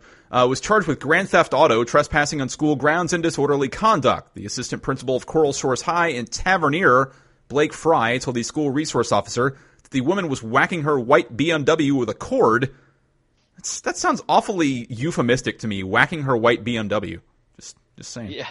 Um, When deputies arrived, they found the car blocking a lane of US 1. It had apparently run out of gas. Deputies reported that Quintana was near the car in wet clothes, dancing on the grass and muttering unintelligible comments about Disney. oh, it's so fantastic. I, you know, was this this? So this was the story I sent you from the Florida Woman Twitter account that I just found. Uh, yes, and actually, uh, it does tell us what the white substance is. I'll get to it in just a second. Uh, okay. The uh, the car was reported stolen in Miami Dade on Thursday. A man in the car was released after telling deputies he did not know the woman who gave him a ride from Key West. By the way, was she using that cord to also uh, tenderize the steaks at Waffle House? Just that's Maybe. that's another callback from earlier. Yeah, about showed me that, sent me that picture of Full House, and there were just so many things about it that were entertaining. But there were a couple things. One, uh, on the bottom of the big sign pointing to the Waffle House, it said Chick Fil A on it, which I was very confused by, and you didn't actually have uh, an answer as to why it might have said that as well. But the other thing that I really loved was painted on the front window was the uh, the phrase T-bone steak specialists. And I just imagine walking in there and be like, "Hey, I've got this great New York. Do you guys think you could make it for me?" No, we we only do T-bones. Sorry. Like I said, man, there's a guy back there named Clarence in the back beating steaks with a timing belt. Right. Just gotta tenderize those things. Gotta soften those up. The uh, the white substance apparently on the woman's face was theatrical paint. Uh huh. Is that a, is that what they're calling that type of cocaine now? I didn't know that they had. I just knew that they, you know, there's like the the powder, and then you know some people they freebase, you know, like in traffic.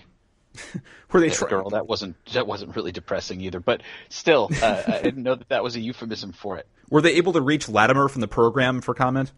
I hope so. I wonder what he's doing these days. He might have dropped off my Amazon package the other day. Maybe he's flying the drones. Maybe that's what Maybe. that is. um, another hashtag real parenting story. Two of them in the same show, by the way. Hmm. That's uh, that's a rarity. It's good.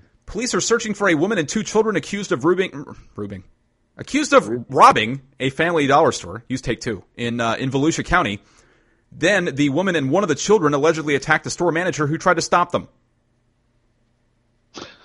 Now, Hey, stop doing that illegal thing. No. screw you. Now that manager is facing disciplinary action. Uh, we talked about this before. We have kind of touched on this subject before that stores, especially big chains, have a rule in place that you are not supposed to follow or chase after people who have stolen merchandise from the store. Correct? Yes. All right, so I assume that's what we're going to be getting into here. By the way, before we go on, um, they actually have the 911 call audio available. I have not yet heard it. Do we dare risk running it live uh, cold without hearing it? Well, I just don't think that there, this would be bleeped. I don't think we're going to run into a language issue, are we? Uh, we shouldn't, but uh, it's uh, you, if if you uh, if you give the okay, we'll go ahead and run it. Brian, we've been just the height of professionalism um, has been showing throughout this program. So I'm sure that if we just take a chance here, that uh, our listeners might. No. What the hell? Let's let's run it. Let's do it. 911, where's your emergency? I'm at Family Dollar. I don't know what happened to the phone. I think she grabbed it. I just got off the Okay. phone with you. Okay, what's going on, ma'am? Did you get a license plate? I got a license plate. She hit me. She hit you with a car? She tried to hit me with her car, but she started uh, decking me in the face to her fist. Okay, are you and her, okay? chi- her child as well. She had two kids with her. One of them was about seven or eight, and then and the child. She screamed at the child, get her, and she went to hit me too. Okay, what kind of vehicle is it? It's it's maroon. I don't even remember. I said it when I was on the Do phone. you need an ambulance? No, I'll be alright. She hit you in the face? Yeah, she started swinging on me, and then she tried to hit me with her car. Okay. It's a maroon what? A maroon passenger car? She did hit me. Yeah. I don't even know. Did how you get- Did you get the tag number?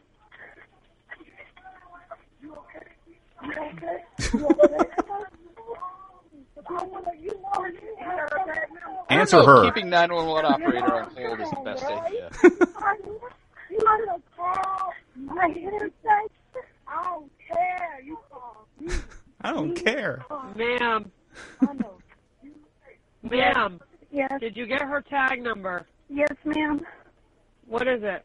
It's B as in boy, Like, okay. N as in nickel, Oh no. J as in John, so scared what her E example's going to be. as in Tom, two eight. Which way did she go? She she left out of the south entrance, and I didn't see after that. I didn't have my glasses. Because she knocked them off and broke them. Oh God.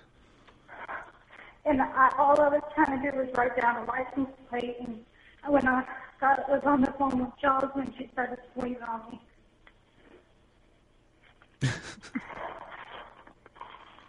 I shouldn't laugh, but I have everybody on the way to you, okay? Were you back in the store? Yes, I'm in the first. Okay. Are you sure you don't need an ambulance? I'm okay. I'm just a little shook up.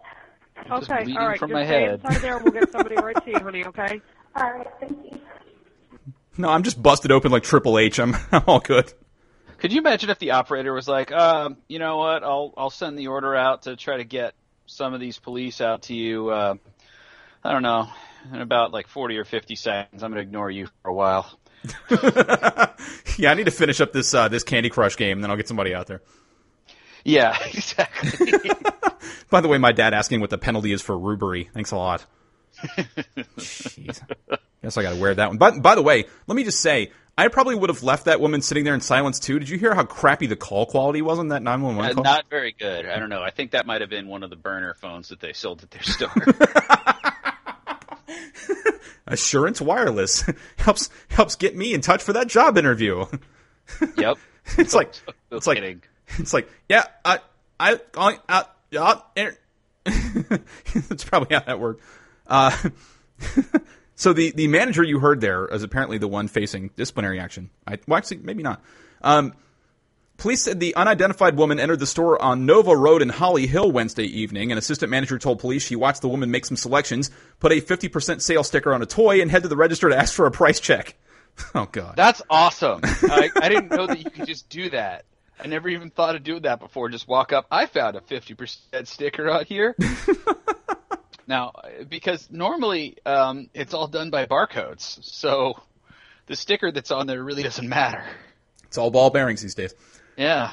Uh, the manager told the woman the toy was not on sale. When the suspect tried to leave the store with several items still in her cart, she was stopped. The woman surrendered the items, and she and the two children, a one-year-old and a seven-year-old, left the store without buying anything.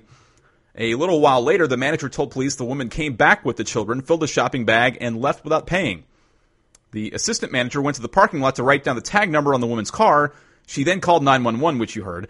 That's when police say the suspect attacked the manager, punching her in the face. The manager said the woman told the older child to go join in and attack the manager. Oh man. Jeez. Uh, wow. Uh, I, I don't even know what to say to that, man. I just really don't. God. It's kind of scary. Uh, police said the woman and the child got into the car, backed out of the parking lot toward the manager, put the car in drive, appeared to try and hit the manager again, then left the parking lot. She was very scared. She was very shocked, said Brandon Davis, store manager. She didn't think before she reacted. Once you see something happen like that, you get that adrenaline. Oh, I'm going to get this person. I'm going to get this person, but you don't know what you're going to get when you go chasing them. The car was found at a home in Daytona Beach. Police said the car belonged to someone else who claimed he loaned the car to his granddaughter. Yeah. Why do I just picture that as they turned the car on and they, you know, sped past the manager who's like diving out of the way, that Cruise was being blasted out of that car.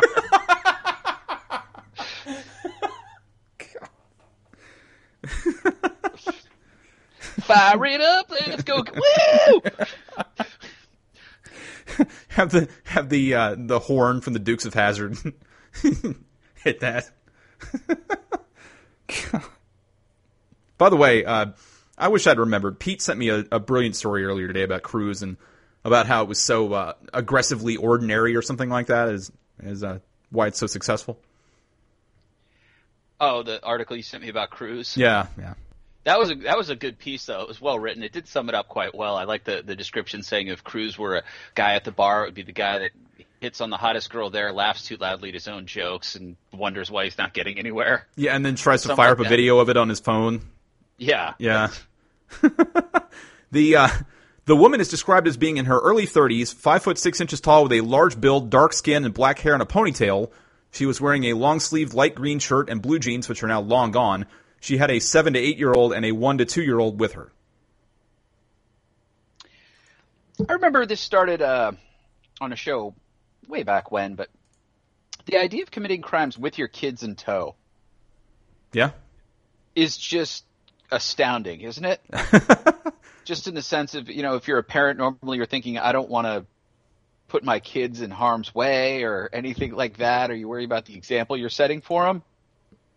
Or you just want to make sure that they've got that toy. Either way, I guess that's, you know, uh, look, my Timmy's got his tickle me Elmo. Hashtag real parenting.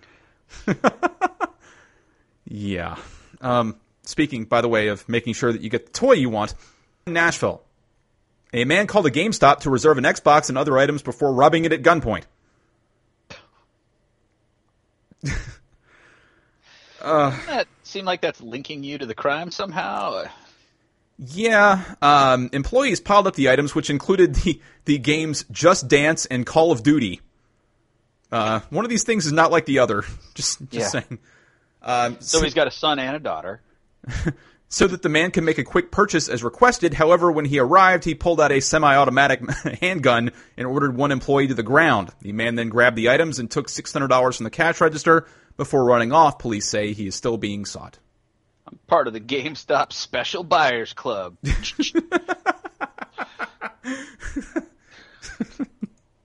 and no, I don't want to reserve the next Madden. I'm out of here. He didn't send me my magazine last time, so I'm taking it. Yeah, that was every time I. I mean, I, I don't end up going in there all that often, but every once in a while, you end up going in there for a game or something. It's like, no, I don't want to join whatever special club, and no, I don't want to pay five extra dollars to insure this disc. Or whatever the heck it is, you know what I mean? Oh, Yeah. you want to pay two dollars to, you know, in case the disc breaks? I haven't had one break yet, so I, I think I'm going to be all right. Dateline Philadelphia. The Philadelphia Police Department was investigating claims that a 16 year old boy's testicle was ruptured by an officer during a pat down. But the city's police commissioner said the investigation is being hampered because the youth's attorney won't let investigators interview him. I guess they don't have the balls to let him talk. Oh, Yeah. all right. Uh, um, Yeah. That just sounds awful. Um, let's assume this is true for just a second, just for discussion's sake. Sure. Um, I can't imagine just how much force you would need to hit someone with in the genitals in order to cause that. Um, God, that's a scary story for any male out there. Could, could we try that with Michael Bolton from the Honda commercials and see if we can figure out the exact uh, amount of force it takes? Well, I, you know, the holidays are over. Yeah, And but still. uh, hasn't that meant the end of the, sh- the the ads for him? Yeah, but still, I mean, Am he's just not seeing him? he's going to surface somewhere. You know he is because he's a whore and he needs money. Well, I I think this is his attempt at being ironic now, or just money. Yeah. Um, apparently he, and I, I'm I'm not going to go into all this because there's a, a lot in this copy, but uh, apparently Manning and several teammates were on a or, uh, were on a subway on their way to play in a school basketball game while they were wearing hats and scarves uh, that were provided because the temperature was in single digits that day. Uh, as the students exited the train, police said one student caught the attention of officers, though police haven't specified why or how, and the youth scattered as police approached. Manning was frisked and claims he was injured when a female officer roughly grabbed his crotch. Oh, so it was a sexually related crime. That's scary. That's um, that woman also may have the strongest hands in the history of the world. Yeah, for for those of us who uh, had their their crotches roughly grabbed in high school, we're all thankful we made it out alive. I think Yeah. is that fair to say? Um, just uh, sometimes I don't know if uh, sometimes it might take a little time for everyone to quite realize the amount of finesse that can be involved in touching another human being or being, whatever, being, being, Eh, whatever. you know, that, that thing. Nobody cares. three pack of mispronunciations for me, so it's good times. Um, if I catch the number of rim shots, then it'll have really gone off the rails. So, yeah, yeah, pretty much. so, yeah, that's um, hmm, that just sounds terrible. Again, assuming if true that that I can't really imagine what that's like. And also, what I keep thinking is this kid trying to be tough and just thinking that it'll go away. and then showing up at the game, and the coach is like, "All right, you good to go?" I don't think so, coach. My groin really hurts. What? What happened? Well, I got frisked by this cop on the way here, and she roughly grabbed my my junk, and now it just hurts. All right, you're starting. Just get out there, and, you know, suck it up. Yeah. You know? um, by, by the way, on, on this program, we've made fun of a number of dating sites uh, for good reason. The most recent target being FarmersOnly.com, which uh, we've, yeah. we've made fun of on numerous occasions. There's also Christian Mingle, which you see all kinds of ad, ads for. and Sure. I, I still laugh at the one where it's got the, the chick there who's who's reasonably decent looking, and she's sitting there and she's like, "I thought I'd have to abandon my dream of finding a spouse," and I'm just like, "That's the most romantic thing I've never heard." I always find it uh, amazing on those commercials or, or those things. Like I just, you know, I was just at the point where I was going to give up. In your in your mid thirties, really? yeah, exactly. Just I'm done. I'm just done with this. I'm spending the rest of my life alone. I'm going to spend my time reading those Jim Cantore romance novels that we referenced earlier. Because a man won't be there to pleasure me because I'm so alone. I was in the shelter looking at five or six cats to add to my collection, and someone had ChristianMingle.com up on their browser. And You know, if you hadn't said something about cats that was next uh, on my joke list when it came back to me. there you go. the the bad one is though for Christian Mingle, they have one where there's like a single mother and single father who got married, and she's she's sitting there and she's just looking at him, almost sobbing. She's like, "He's my second chance." And I'm just like, "What? Some guy you met on the internet is your second chance, really?" That's, things just got a little bit too real here. We're actually, can, can you just dial it down here for this promo? We're looking for happy as the vibe. Well, the even worse thing is it, sh- it shows her, and she's like this, you know, blonde haired, blue eyed woman, you know, and she's sitting there with her blonde haired, blue eyed doppelganger daughter, and mm-hmm. she's sitting there next to her dark, you know, darker complected now husband with his darker complected son, and I'm just like, what the hell am I watching here? it's, it's just looking at them on screen. It's jarring. I'll just, I'll, I'll put it that way. I, I, Yeah, how have I not seen this episode of ChristianMingle.com's commercials? I, I don't know. Well, uh, there's there's this about Christian Mingle. A 66 year old woman, 66, was scammed out of three hundred thousand dollars by a man she met on Christian Mingle, according to news reports. Yikes. Um, well, I hope that the legalese in the terms and conditions for Christian Mingle was good. Police say a Nigerian man, of course, pretending to be British, befriended the unidentified San Jose, California woman. Though, then uh, later wooed her with phone calls, texts, and a delivery of flowers.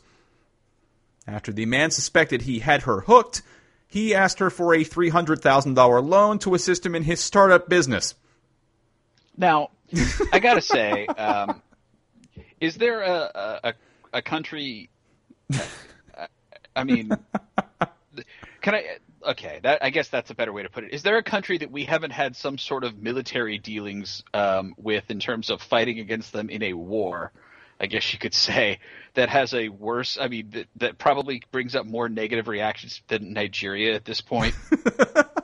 Know what I'm talking about? Every like every scam is a Nigerian prince or a Nigerian person or I'm a such and such Nigerian who has all this money and I just need fifty thou from you to get it back. Yeah. And then once you give me fifty thou, I'm going to give you five million because I'm a Nigerian prince. And there's no way this could be a scam at all. Send to not a scam at gmail.com. Thank you. Even worse, eager to help, she withdrew money from her retirement account and refinanced her home. Oh, I'm just going to tell you. Um, if I'm in her shoes, if it's a guy I've never met, uh, yeah, he's not getting me to refinance the house and uh, blow out the retirement account. Look, if Beyonce Single Ladies just talks about being at the club and dancing with people, um, you know, as a reason to put a ring on it, then I would think that loading someone three hundred thousand might be a reason to have a ring on it. If you liked it, you should have put a seventy thousand dollar ring on it.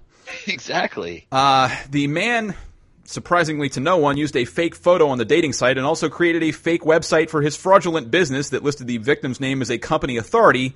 Uh, I'm going to guess this is Melky Cabrera who was involved in this. Just you're giving that amount of money to someone you've never met in person. Uh, Um, it gets worse though. not, not I mean that would be one thing if you well what about faceless corporations? All right people uh, idealists out there listening to the show um, just calm down for one. And two uh, you know look I, I would like to think that when i'm paying off my my you know highly sporty prius every month because i'm such a man um, that uh, i could i could be okay with i'm giving my money to toyota even though i've never met mr toyota because it's an established business. I think that's a little different The uh, the woman caught on when she was asked to wire two hundred thousand more dollars, and the money went to a bank in Turkey. Oh, really? So you just caught on after already giving three hundred thousand dollars? That what was the tip that you got that made you think that this wasn't right? That you were going to be asked to give up half a million now at this point? See, this is what I don't understand. If if I'm wiring three hundred thousand dollars to somebody, I'm going to have every tracking mechanism imaginable on that money. I would think I would like to. Well, you know, if I'm going to send you three hundred thousand dollars, I'd like to meet the person that I'm sending this money to at least. I mean, come on, that's I still remember, you know, how paranoid my dad was with wiring me like twenty bucks in college. I can't even imagine this. was he? Yeah, because you know it was it was a different time, man. You, when there wasn't the uh, the mass availability of you know car title loans and and uh, settlement funding and all that other stuff that there is now. I thought you were going to just talk about it's not something, you know, is, I mean, I can go to my bank's website and with an email address send someone money. Well, yeah, I mean there was no PayPal then either. I mean it's a little bit different Yep. time. Yep. Uh, she alerted authorities, and it led to the arrest in Turkey of an associate of the Nigerian man. The woman got the two hundred thousand dollars back, but she lost three hundred thousand, and the scammer remains at large. Well, at least we have a pic. Oh, that's right. It was a fake picture. Oh yeah. Well, at least we have some details on his. Oh, those were all fake too. Man, what are we going to do now? But by the way, I'm just going to go ahead and, and um, while, while we're on the program, I'm just going to go ahead and, and uh, propose an executive decision, and uh, you can agree with it or, or not. I'll, I'll defer to you. But I'm, I'm going to propose, right. since we have so much silly stuff to hit this week, that that we uh, we weave in sports where we can. But this this needs to be a week of uh, of silly stuff because I think you and I are still kind of bitter towards sports to begin with. Oh, I mean, you know, I am a Niners fan, and they lost in the NFC title game. I wasn't too pleased about that. Um, I'm a Panther fan, and my team lost to your team last week, so yeah, screw everybody. But you know, at the same time, I just can choose to not be spending a whole bunch of time on ESPN for a day instead of thinking, you know what, I'm going to really develop an opinion on what I think what I think of this Richard Sherman fellow. I'd never heard of him before. I'm just stunned. He could be acting this way. Who does that? And I also thought that there was a pretty. It seemed like a pretty clear dividing line uh, about what you thought of Richard Sherman's actions. Uh, you hated him, of course, if you were a Niner fan, um, and then it seemed to be, you know, it seemed to be the older versus younger debate for the most part. Uh, yeah, pretty much the the Twitterverse versus the non-Twitterverse, and and the uh, you know the hashtag crowd versus the older beat people who have been kind of forced onto Twitter because their papers have told them, yeah, you need to get out there and actually you know have have some conversations with the people who read your column or don't read your columns anymore or whatever. Well, I love all the people who, who came back in defense of Richard Sherman about like, you know, people would say, "Man, that was just classless what he did." Uh, you know, he had a 4.2 GPA at Stanford. All right, well, that really doesn't have anything to do with what we're talking No, about no, right now. not a bit. really has nothing to do with that at all. So he's a very smart person, and you know, I mean, you could you could argue that it wasn't a very classy thing that he had to say in his post game comments, and you know, he's since apologized for them. But you know that's either here or there. I, that really that interview didn't bother me at all. It just I just was just more again bummed out that the team didn't win the game. the Yeah, Niners well- didn't win the game. That that that was more uh, that was of more concern than Richard Sherman's post game comments. Well, we'll we'll get back to him in just a minute, and I'll, I'll let you uh, figure out whether you want to do a, a full fledged sports thing or if you'd rather just weave it in here. Uh, weave. Hi, Pam Oliver. Uh, your your call.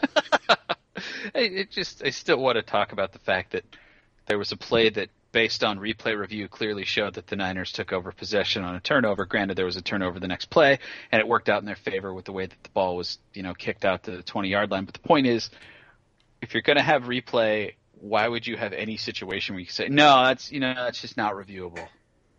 I, I've never understood that. I don't get that. Yeah. I don't it doesn't really make sense. But but hey, Um, why, why bother fixing that? We're too busy taking away the extra point and adding games and stuff.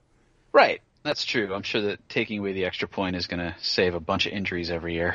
But you know, look at it this way. At least now we have fantasy football for real, and we have you know Pro Bowlers being drafted fantasy football style, and we have Leon Sandcastle. Eh, screw everybody. Every last one of you. Screw yes. you. all. Mo- moving on. Um, Dateline Freeland, Pennsylvania.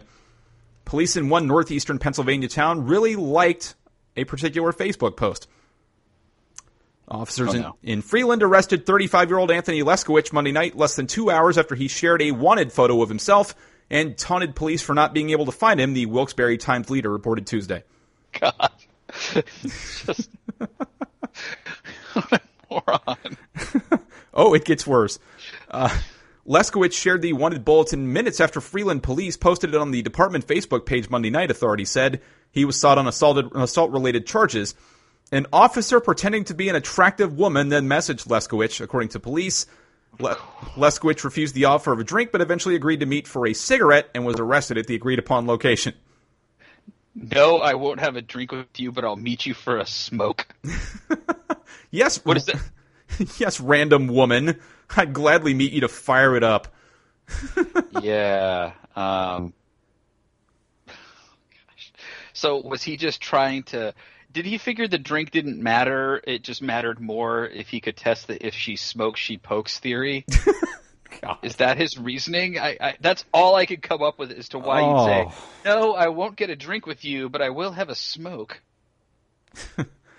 Wow, I uh, I was not going there, but No, nicely done. That's all I can think of at this point. After uh, after the arrest, police posted this message. This is in all caps. Uh, captured six exclamation marks. Shares our status on Facebook about himself. Captured 45 minutes later. That is that is really amazing. um, what do you think the ego's like on that guy? Um, well, I- I'm gonna imagine it probably got knocked down a peg or two once he uh, arrived at the slam. guessing yes. You 'Cause- think anyone at the jail might have found out about this by now? Oh, probably, and I'm guessing he still had a little bit to work off after meeting up with this uh, alleged attractive woman, and you know, yeah. Yep. Leskowicz, go ahead. That just didn't. That's such a bad move. That's amazing. that's one of the best I think we've had on this show. That's amazing. Y- yes, absolutely. Uh, Leskowicz of Drifton, Pennsylvania, remained in the Luzerne County Jail Tuesday. He has no attorney listed, of course, but he faces a preliminary hearing January 29th on charges including aggravated assault, reckless endangerment, and disorderly conduct stemming from an incident last July 14th. Just absolutely incredible. It's taken it to a new level. Uh, speaking of taking it to a new level, a 23 year old Tennessee man who really didn't want to do his dirty dishes could face charges after being accused of pinning his mother behind a door during a tantrum over having to do said dishes. Wow. Uh, yikes. That's, um, I mean, you know, Brian, man, that's just, oh God, that's really incredible. The 41 year old mother took her son's phone charger and told him he couldn't have it back until the task was done. Wow. After a verbal argument, the man is accused of smashing dinnerware and slamming the dishwasher door, causing minor damage. That's really just,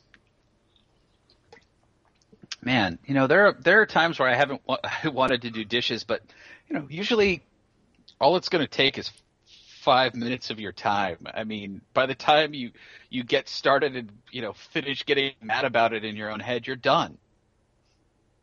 You know, I mean, what a waste. Yeah. Um, the Do you think that might be awkward family gatherings from that point on? yeah, probably. Mom's coming over. Uh, I'm gonna go. The uh, the woman then claims the man chased her around the house, scaring her so badly that she ran into her bedroom to try to get away. She said he forced his way into the room and pinned her behind the door. The man tried to leave before police arrived, but his car wouldn't start. That's uh, Wow. that's a tough day in the big leagues for you, pal. Yeah, seriously. I can only imagine just the desperation the guy kept cranking that thing with. Come on, you piece of. That's what happens when you dri- buy a car at DriveTime.com. I don't even know what that is. It's um. Do you have JD Byrider out there? JD Byrider. Yeah, it's it's one of these national chains that markets to people with really bad credit. They say that your your job is your credit and it doesn't really matter and all that stuff. And Oh, they sell you like a like a 2004 Chevy Cavalier for thirteen thousand dollars at 24 percent interest. Hmm. Yeah, I, I know I don't know them, but now I do. Yeah, uh, go go and find some drive time commercials. They're they're uh, they're something. He uh, the man, by the way, faces domestic assault charges. Oh boy. I mean, that's that's bad. That's bad. I, I and also just uh, throwing on your own parents. That's also a little weird, isn't it? Uh, yeah, yeah. I've I've never really been in a position where I felt like uh, just yeah, you know what? I've had enough of you people. Uh, it's it's go time. Yep. Never really been there. Don't really care that you raised me. Time to throw. By the way, for the uh, for the next story, there's there's one thing that is so grotesquely appropriate. And before we'll start the next story, I will share this with you, and it will get you in the proper mood for said story. So scared. Roll Tide, baby. Roll Tide. Okay.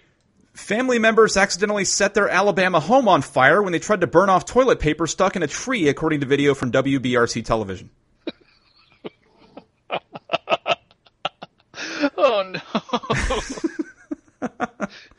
well, we can't make it down to Toomer's Corner, so we just do it to our own tree, and uh, we couldn't get it down, so we figured the best way is just to burn it. Is a tree flammable? Toomer's Corner. Gosh.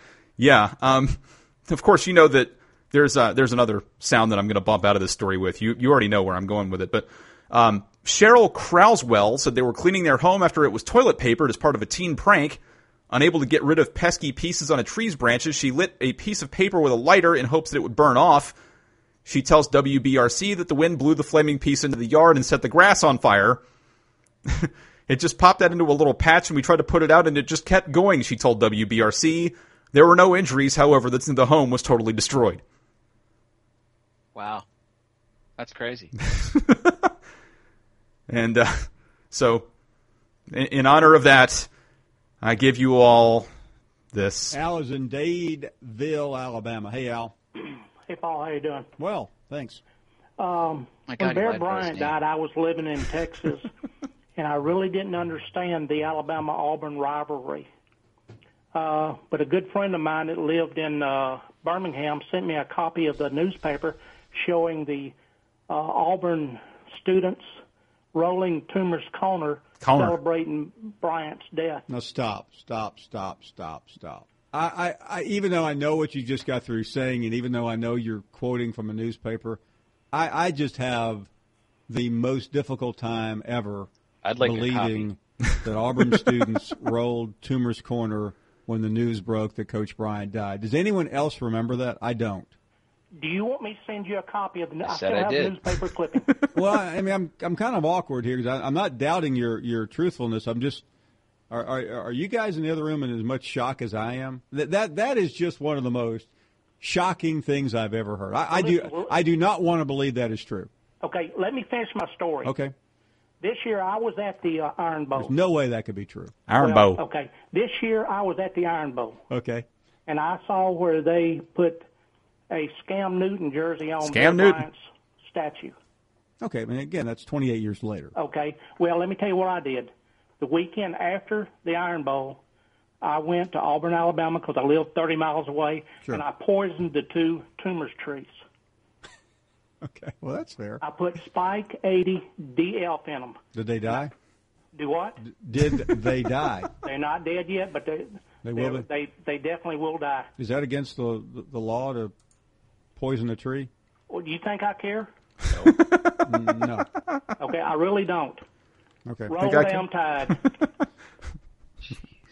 Roll damn tide.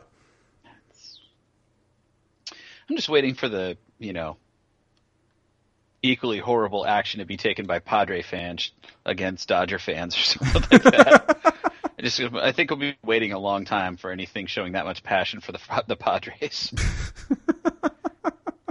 I, I, I wish I, I truly do that I could find the the uh, audio that I had of I, I still laugh at this the guy calling up Finebaum and going you keep your mama out of my yard and I'll keep my yard out of your mama.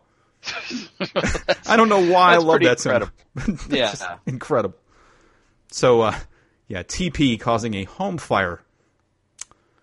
Just yeah, it seems like the best way to get rid of it. Set it on fire. You know what? What could go wrong? I'm just gonna burn it. Screw you, people. Yep. Um, the the big game is coming up soon, and uh, of course we can't say the name of that game because the NFL will sue us. Right. And uh, you know how And, and look, they got to make sure to avoid those lawsuits now. I mean, they're, they're, how much money is left after whatever the concussion settlement's going to be? Seven hundred sixty-five million's not enough. So See, I'm I'm thinking now. I'm trying to remember the the story, and I, I can't remember um, when it was that we had the story. It was ages ago, back back on the old show, even where we were talking about the NFL suing a church uh, for showing Oh, yeah. the big game in their in their uh, in their church. If I could find that damn story, I'd. That was a really messed up story. I mean, for all of the popularity that the NFL has, it's amazing what they're able to get away with from a public relations standpoint, isn't it? Uh, yeah, pretty much. And you know that that story. I remember we must have burned on that for probably a half hour, and uh, you know the the numerous jokes that came out of it and everything else. But now, sorry to tell you, for those of you who are looking for an edge in the big game, there'll be one less way to get it. Yeah. And I know you're wondering what the hell I'm getting at, so let me tell you. Dateline, Lacey Township, New Jersey. New Jersey's pigskin prognosticating camel has died just weeks before the state is set to host Oh. its first Super Bowl. No. Really? Uh, Princess was a fixture at the Popcorn Park Zoo in Lacey Township for 10 years and gained fame for picking winners. Uh, zoo manager John Bergman tells the Asbury Park Press the 26 year old Bactrian camel was euthanized after arthritis made it impossible for her to stand. Oh, that's sad. Yeah. Uh, Princess made her picks with graham crackers. Bergman would hold one in each hand, marked with the names of the competing teams. Whichever hand she chose was her prediction. Princess correctly picked the Baltimore Ravens in last year's Super Bowl. Her best run came in the 2008 season when she picked 17 of 22 games correctly, including the Pittsburgh Steelers to win the Super Bowl that year. Well, I mean, there that, that's been a big thing though. Animals that can predict sports. Remember, there was that. What was it? A octopus or something during the last World Cup. Uh, yeah, something like that. And you've, you've had an, any number of turkeys and cats and dogs and everything else. I, you know, I mean, I even tried it way back when when we wrote for a, another website where I had uh, our dog at the time pick games. He didn't do very well, so I, I just I I really don't I don't know if there's any skill that this Campbell had. Uh, I think it might have been luck.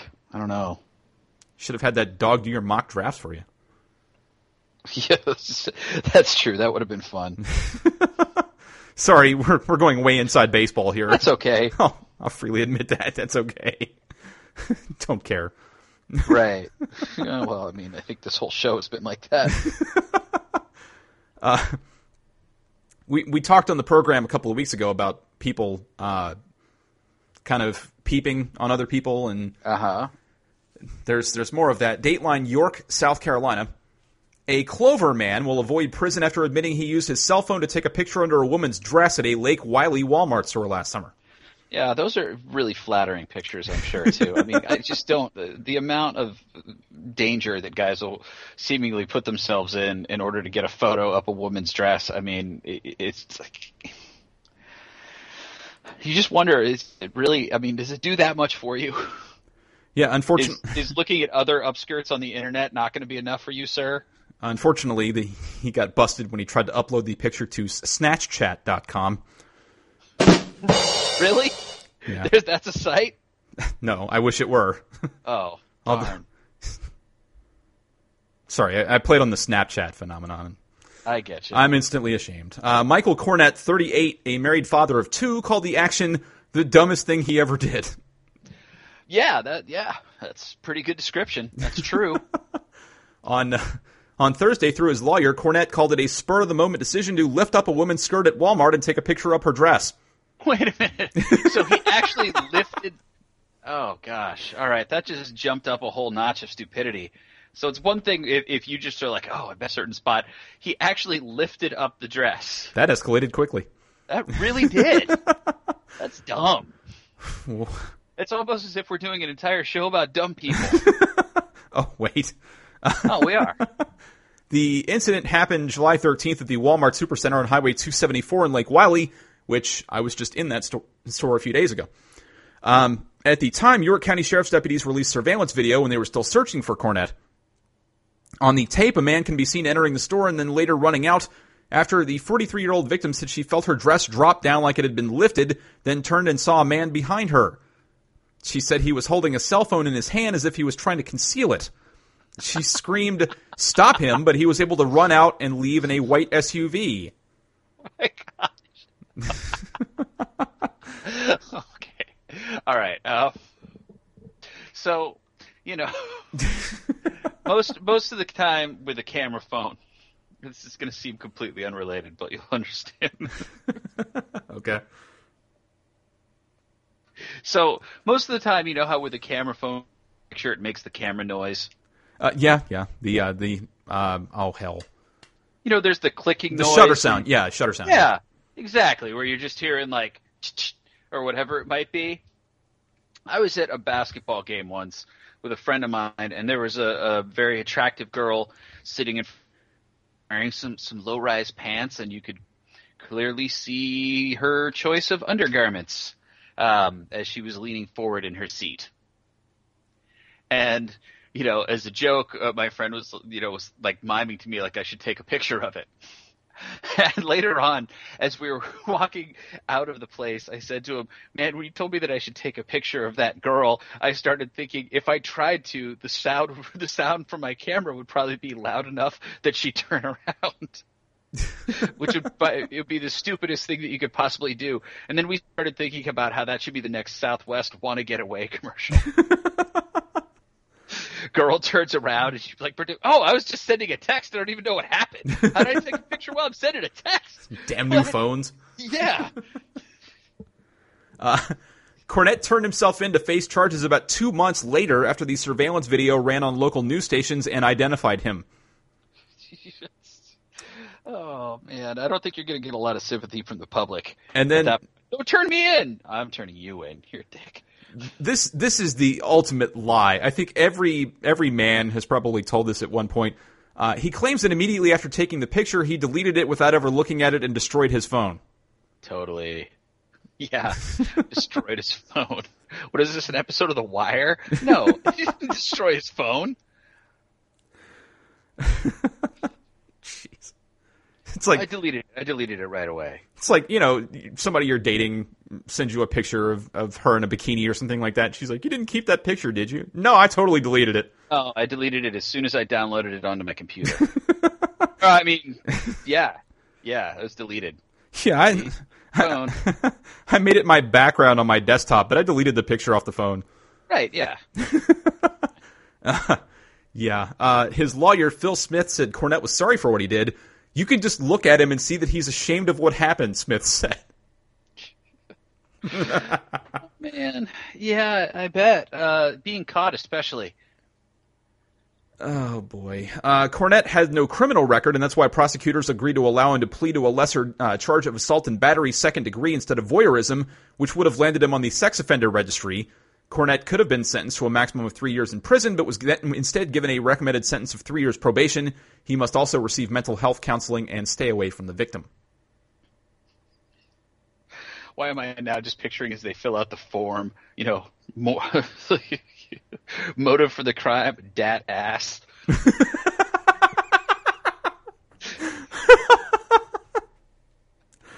oh my god.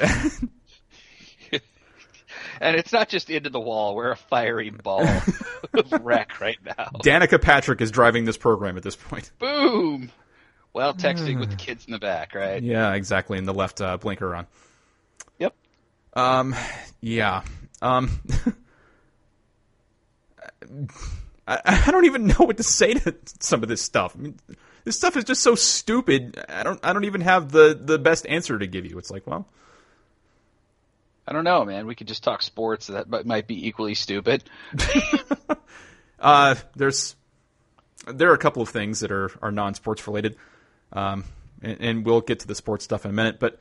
A Myrtle Beach man was jailed Monday after a 33 year old woman told officers the man attacked her, cut off her shorts with a machete, and threatened to kill her, according to a police report. He just didn't want to take the chance of her figuring out about him holding her skirt up or shorts up to get his photo. He just really wanted a better photo. Is that uh, I don't know rationale or this happened at the Atlantic Sands Motel. Jeez. Uh, the victim Never told stay at the Atlantic Sands Motel. Apparently, I've I've stayed there. I stayed there when oh. I was in high school. Um, the victim you stayed at that at that hotel. Actual... Yes.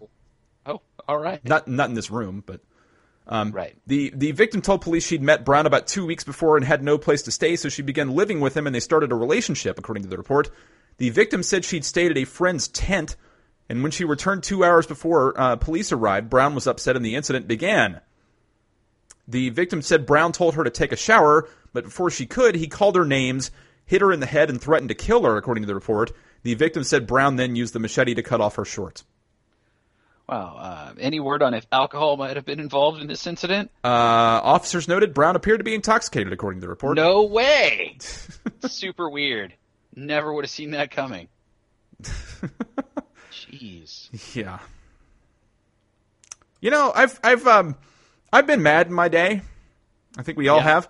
Sure. I've I've never in my life thought of just uh, cutting off a woman's uh, drawers with a machete. It just never really occurred to me. I don't really know where I could buy a machete. To be real honest, I think that would have been step one in this whole scenario. I'd, I'd need to go obtain a machete. Um, so that would have been a tough thing for me. Uh, you know, I think any knife I could find in my house right now, I would be told that's not a knife. This is a knife. See, what you need is to get some like you know Food Network brand Bobby Flay knives or something like that, so that you could claim that you were influenced by watching Food Network to uh, to kill somebody or you know stab somebody or something. No, what I think I need to do is get a samurai sword from Home Shopping Network by the same guys that also sell baseball cards. Those guys were awesome. Speaking of uh, of great relationship stories, Myrtle Beach, South Carolina police charged a 64 year old man after a woman reported he choked her and hit her in the face during an argument that began after he asked why she had not called him all day, according to a police report. why haven't you called me all day? Throw. she's she's like, uh, well, I was wrong answer. John Edward Michael, 64 of Myrtle Beach, was charged with criminal domestic violence of a high and aggravated nature after officers were called about 2 a.m. Thursday to 1510 Coastal Lane, police said. Officers found the 46 year old woman barefoot, crying, and appearing to be in fear of her life, according to the report.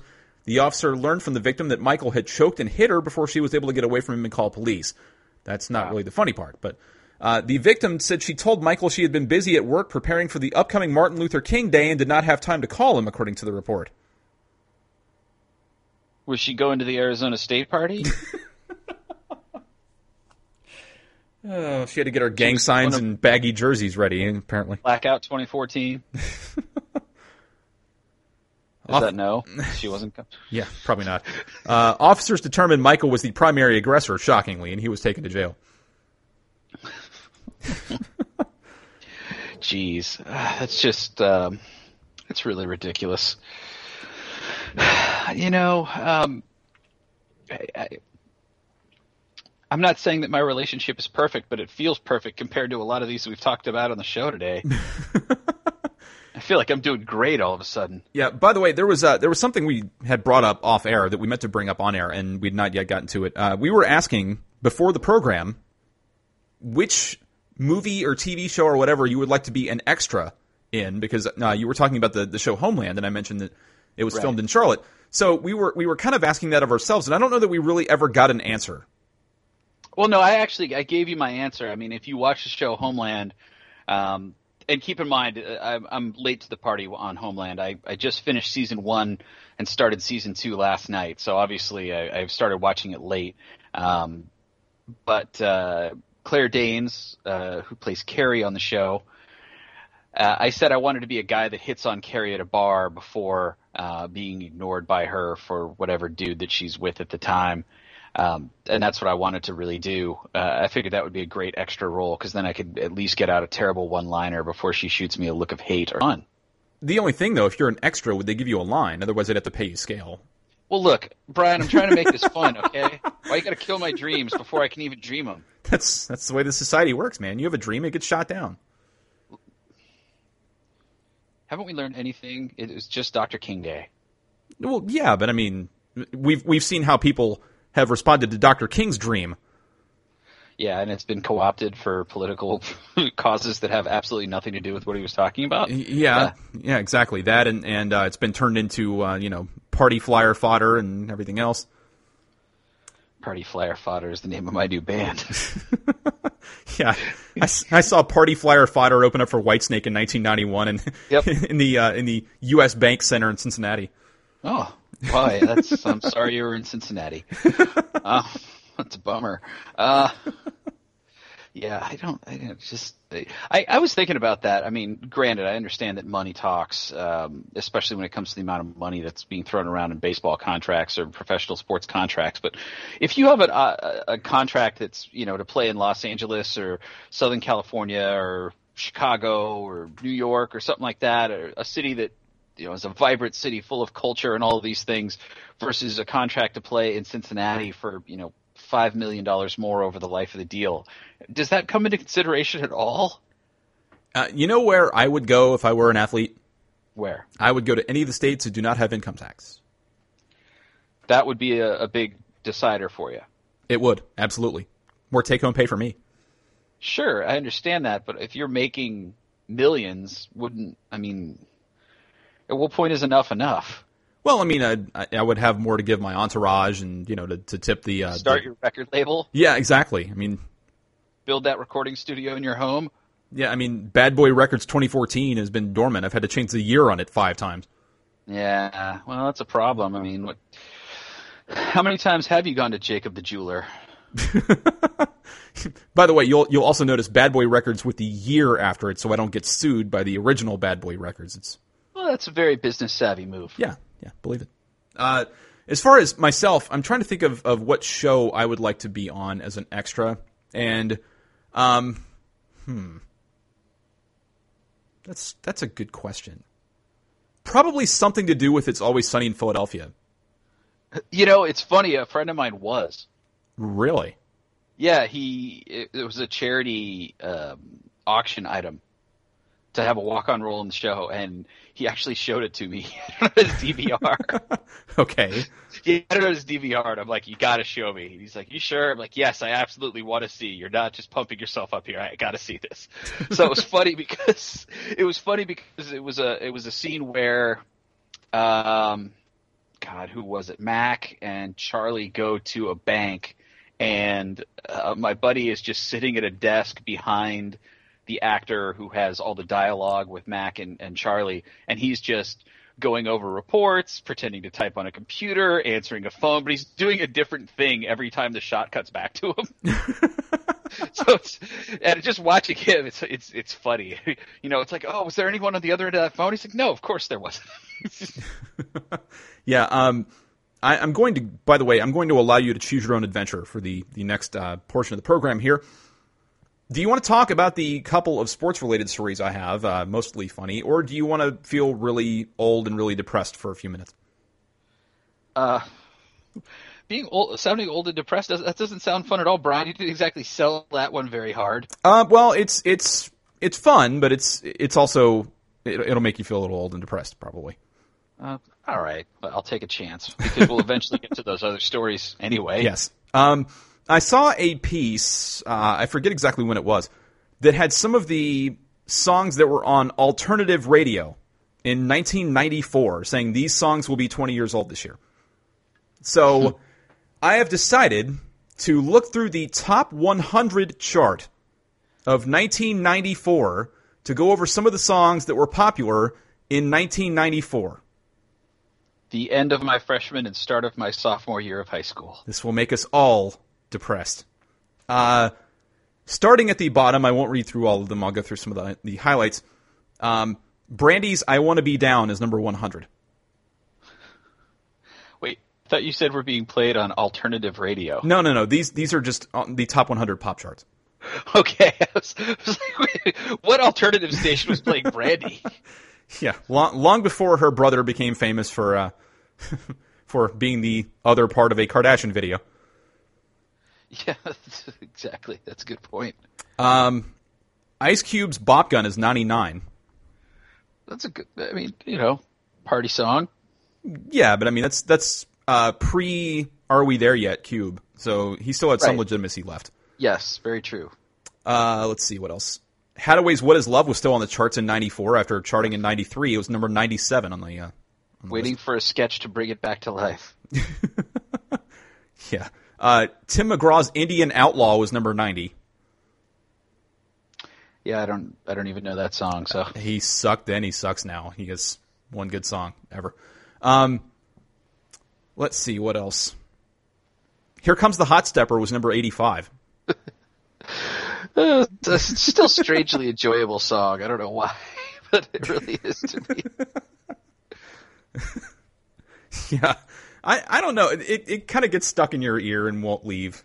It does. Uh, Craig Mack's Flavor in Your Ear is number 81. Uh, Craig Mack, who later became more famous for being name checked by Biggie in a record than for that song. That's true. Yeah, I- I'd agree with that actually.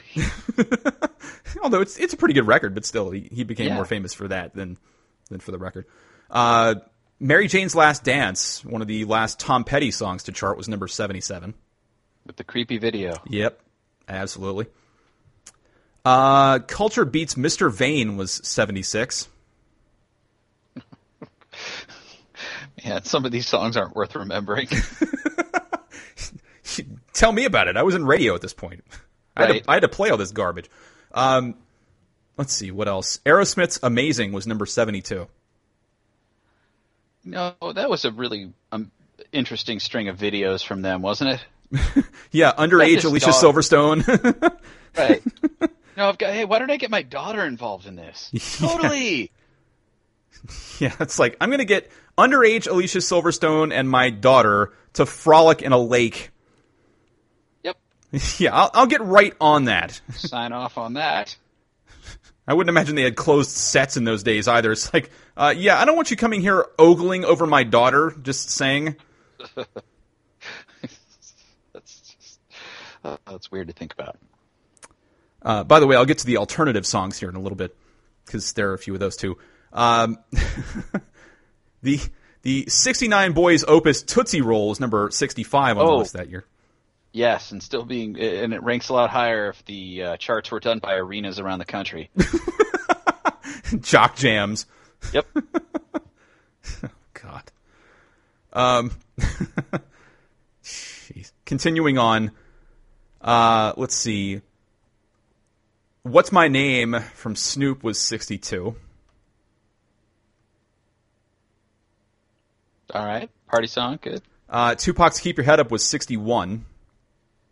Man, I heard a lot of the Tupac albums, especially Yeah. since he spent some time growing up in Marin County, where I went to high school. Although it's weird because they they, I mean, it, there was very much the hey, you know, we're gonna move the we're gonna move the black people to Marin City, and then uh, the Mexican people go to the Canal area, and I mean, th- it seemed very clear that that was just how it was supposed to be. Um, very well-to-do area. Uh, number 59 on the list was Warren G's This DJ, which was the uh, horribly received follow up to Regulate. Um, apparently, it was not easy listening to the G'd up sound. That's all I got to say about that one. Jeez. Um, Domino's Ghetto Jam was 55. Pioneer speakers bumping. Oh, Warren, that the follow-ups did not go well. Just I'm laughing at that every time. It's like, and Warren G. Oh, yeah, he had that Regulate song. I remember that guy. Uh, yeah. Bruce Springsteen's uh, Streets of Philadelphia was 54. Um, which South Park brilliantly lampooned twice, by the way. Twice. Yeah, the the uh, Cartman AIDS episode, and then there, there was there was another one. Uh, it might have been even in that episode. I don't remember. I don't remember, but uh, they they show Cartman walking down the street, and they're they're playing kind of like a mumbled uh, imitation of that song. Close enough, but not close enough to actually have to pay for Yep, it. yep, yep. I always love hearing how how songs do that or uh, shows do that with songs. Isn't that a thing? Like stuff, yeah. Just enough.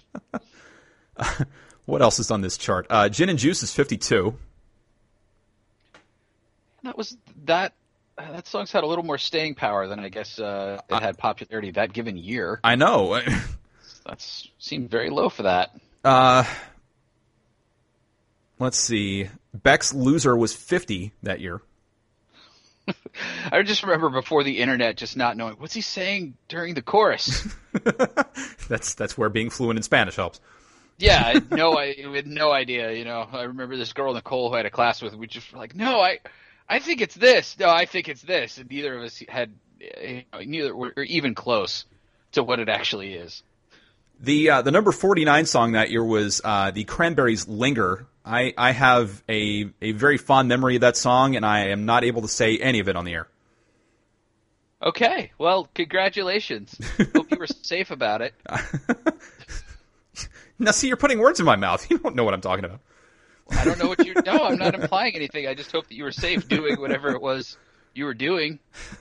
Hopefully, you didn't fall down behind an RV while you did whatever you were doing. Yeah, that's that's when I had my leg amputated. That's how I remember that Oh. song. Um. Crystal Waters' "100% Pure Love," which everyone remembers and hates, was number 46. One hundred percent pure. Love. Melissa Etheridge's "Come to My Window" was 43 that year. Birkenstock sales just huge that year. Flannel shirts, kids. Um, tag teams "Whoop There It Is" was number 42. Good, good. Uh, Does anyone else remember that at the same time that that came out, there was a group that had Woot? There yep, is. yep, 95 South. Yep. Okay, thank you. well, I should have known that you would be Mr. Radio over there. yeah. I just love that there were the two competing for the, you know, for, for oh, which is going to be the song to represent this phrase more or less that One- white people don't understand. One of the uh, first songs I ever had to pot down on the air because I, I played an uncensored version of it and it wasn't labeled. Oops. Yeah, uh, hang hang with them. That's a, uh sniper for yours truly. Um, Us Three's Cantaloop was number 41 that year. Cantaloop. Flip It, Fantasia. take- it takes me a sec, you know, on some of these songs where it's like, what was? Oh, that one. Yeah. Number 39, I, I still cannot listen to this song without cracking up. Uh, DRS Gangsta Lean. Every time I hear that song and I hear them trying to sing in it, I just die every time I hear that song. It's so damn funny and it shouldn't be. It is. Is it as good as when Biz Markie sings? Uh, it's better. Trust me. It, It's it's basically they're they're trying to sing this ode to all all the uh, all their homies who are now dead, and uh, you know it's it's just it's ungodly, unintentionally funny. If you haven't heard it, check it out sometime. I'll Trust me. check it out. I don't, I don't. It'll probably be. That's the thing that happens with a lot of songs where people say, "Hey, you know, such and such title," and be like, "Yeah, it doesn't ring a bell," and then I'll hear it and be like, "Oh, of course, this one." Yeah, uh, number 38 was uh, Meatloaf's I Do Anything for Love, but I Won't Do That, which I, I came to love because it had an extended version and you could put that on and, you know, go use the restroom or go get, go get a drink or something and not have to worry about the song running out before you got back. Fair enough. I, I never cared for that song at all. Uh, 37 was Da Brat's Funkdafied, which I know you remember. yes, I do. That was, you know, who's that guy rapping in the video with Da Brat? JD. Eh. I don't know who you are yet because producers didn't matter. Uh, the the Crash Test Dummies epic uh, mm, mm, mm, was number thirty five. Great. Uh, yeah, their follow-up albums have been well received, right? Uh, by the way, that actually showed up as a bonus question on an exam at the University of Texas in the mid '90s. What did? Uh, what color did the boy's hair turn Oh, I have no idea. From black into bright white? Oh, okay. What Yeah. class? I don't. I don't know. I just know it. It was a bonus question at Texas. I know that much. Wow. Uh, the the annoying for a while Sheryl Crow's "All I Want to Do" was number thirty four. Yeah, she likes to peel those labels from her bottles of Bud. Yeah, and use one sheet of toilet paper while doing it. Um, Michael Bolton showed up a couple of times on this list. uh, Why? Including uh, the the panty dropper said I loved you but I lied at 32. What? He Yeah. lied. Ah. you don't have any credibility in any of your other songs now, Michael. God, We can no longer celebrate your entire catalog. I'm not buying a Honda now because of that. You lied. Uh, Salt-N-Pepa's Shoop was number 29. I remember seeing that video seemingly every 10 minutes on the MTV that summer. Yep. Uh, Richard Marx Now and Forever, the theme of every prom ever in 1994 was number 25. every prom ever in 1994. yep. that makes perfect sense. Absolutely. Uh, Regulate was number 22. Yes, that's a song that I still enjoy to this day. Uh, Coolio's Fantastic Voyage was number 20. That's a song that I stopped enjoying. That's a song I never enjoyed. Prince's The Most Beautiful Girl in the World was number 19.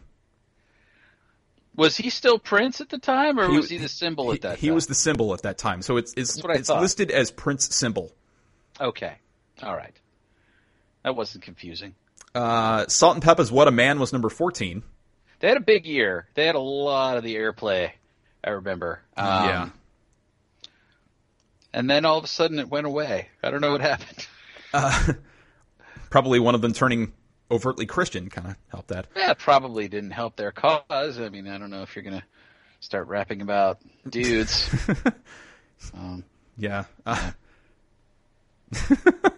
I just picture, I just picture the one Christian one. They all are dropping their verses and whatnot, and then the Christian one comes in and and starts talking about, I got a guy in my life and his name's the Lord, you know, something like that. yeah. The, the, You're ruining the vibe again. the, uh, the, the have you sounded like a retard line doesn't really work all that well when you're talking about Christian rap. No, no, no, I don't think that would go over well at all. Yeah. The, the question is if they had released that as a Christian song, would Stuart Scott have dropped it in every other highlight he ever does? Quite possibly. I don't know. That would have been an interesting social experiment. Big tall Jesus six two when I hit you. Uh, num- number eleven was R. Kelly's Bump and Grind, which, by the way, I still have the twelve play disc. It, it was uh, it was a pivotal record in my life, I must say, and in the Yeah. life of many others. You know, it's uh when someone is uh, an artist in some form, Yes, uh, and you know that term gets thrown around, but true. R. Kelly's pretty good at what he does. Uh, yeah, yeah, At the same time, you've heard so many terrible things about him as a human being that it's just really. I mean, is it? Are you able to watch a movie starring Tom Cruise from earlier in his life and not still think about like, yeah, but you, you, you're this Scientologist, and it's you know seems kind of a little little off these days, or you know what I'm saying? Isn't it tough to not remember those things? yeah. I uh, I watch you know risky business or stuff like that, and I think of that. But it's kind of like I put on Facebook last week. I think I still cannot listen to Berlin's "Take My Breath Away" without thinking of, of Tom Cruise just absolutely hammering Kelly McGillis in that movie. Yeah. I mean that that was a pretty um, pretty out there sex scene for the time. He was just going to work on her, and then now you know knowing what we know about both of them, it seems kind of even worse to watch. yeah. Um, it's retrospectively. I mean, when you watch these these older movies, it is kind of weird, isn't it? Well, it was weird for me because I watch Top Gun all the time at Elon, and I'm sitting in a suite surrounded by eight girls, and they're they're all sitting there watching Top Gun, and I'm sitting there watching it with them, and it gets to that scene, and I'm just kind of looking around, kind of reading the eyes of every every girl in there. I'm like, hmm, is this going to end well or not? I'm trying to measure my my surroundings at this point. Right. But I Yeah, watched it with him like point. six, seven times, you know, and still every, every time I felt a little weird. Well, you know, I mean, I, I give you props for the uh, ratio that you're describing, though. It's the only way to roll. The Right. the, uh, the top ten hits of 1994. I'll give them all to you. These are these are the pop ones, and we'll go to alternative. Um, number ten was Ace of Base's. Don't turn around. yeah. oh, Ace of Base. Uh, no, no joke required. Ace of Base also had number nine. Uh, All that she Good. wants. It's another baby. Yeah, that's that's great. Uh, Bryan Adams, Rod Stewart, and Sting's All for Love was number eight. Oh God. this does not sound like a banner year for music. No, no, no, not at all. Um, Toni Braxton's Breathe Again was number seven. Uh, next. Now it's uh, whether or not her ex husband can breathe again after he hits him. Um, Lisa Loeb and Nine Stories Stay I Missed You was number six, which, by, by the way, was off of a damn good movie soundtrack. Was it Reality Bites? Yes. Okay. Damn good soundtrack. Decent, sexually. Did you? Yeah. Forget what Sack the down, was, huh? but yeah. Um, yeah, that song. That, that song. I never, I never got into that song too much, uh, but it sure got a lot of airplay, so it was fun to try to stay away from it. I, I've got to say, man, and, and this is really putting myself out there. I, I, I have no problem saying this, but there's there's always been kind of a weakness for me with really smart women, particularly smart women with glasses. And so Uh-huh. she she was so ordinary, and you know she looked like just you know the the random person who lived two houses down from you that you saw going to the bus every day. But there was just something about her. I don't I don't know what it was. And looking back on it now, I even feel kind of stupid about it. But at the time, I just thought there was something so hot about her, and I, I'm really ashamed to say it now. But Um, I'm sure that if I could think of a equal uh, comparison, I would be happy to share it. I just can't think of one right now. I'm not saying that I haven't had equally embarrassing uh, women that I was attracted to. Uh, I'm just saying that I can't think of one at this time. oh come on. no, it's just uh, really. I, I, I am not trying to make myself sound better in the slightest.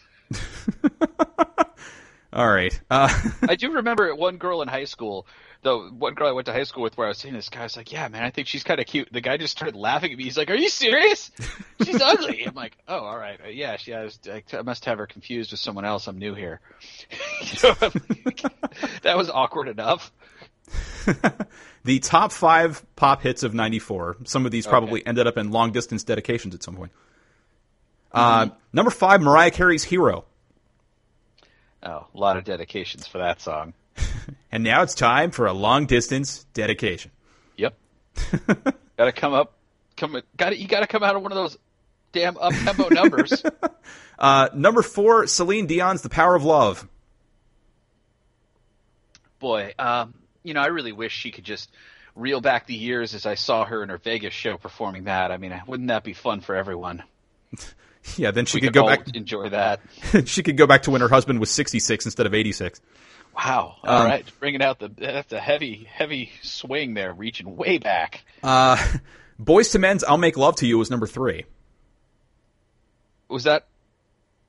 Had we? Was are we past the Cooley High Harmony album? Or Uh, yes, we we were. we were. All right. Well, yeah, they, they they had a lot of songs about making the love. I'll give them that. Yeah. Uh, They got their message out there. the the highlight of their career was the remake of Chocolate Rain they did with Daniel Tosh, though.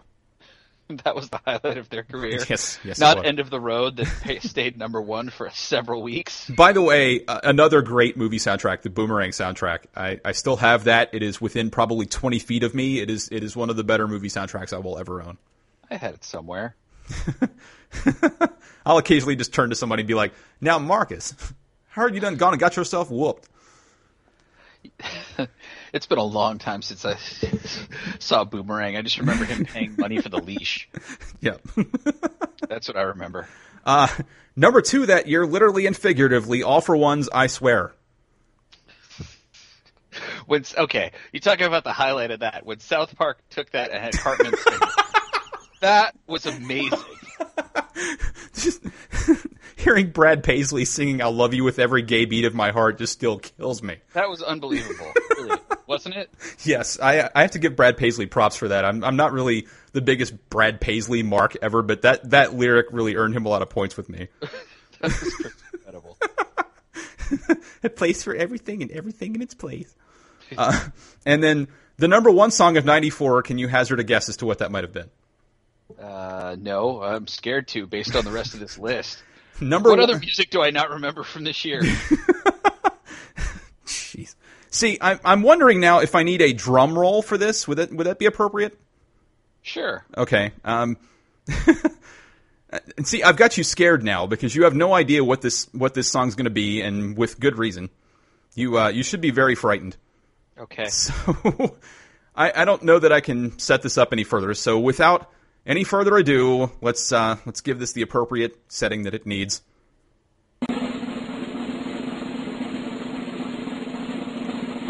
The number one song in 1994 was "The Sign" by Ace of Base. Ugh. Three Ace of Base songs in the top damn ten of that year. Ugh. I mean, first they took over Sweden or whatever it was, and then they came here. Oh man, that's um, that's just all so scary to think about those things that you're like, yeah, those were really popular songs. Those were all over the place. They're still being used in commercials from time to time. I mean, can you imagine how much money they've made from licensing those songs? Oh God, I can't even imagine at this point. I, I mean, that's become one of the easiest punchlines you could say that if oh okay we got to have them listening to Amer- embarrassing music ace of base song seriously Yeah, yeah, you're right. i mean so that's uh, The uh, the top 101 alternative songs of that year, and, and we'll go through these as quickly as we can. Uh, I know that this this is a lot to process, so we'll try and go through them. Uh, if you remember the Flaming Lips record, "She Don't Use Jelly," that was number 101. I was going to say we might only have time for the top 10 we got like 10 minutes left of the show Ah, we'll we'll power through.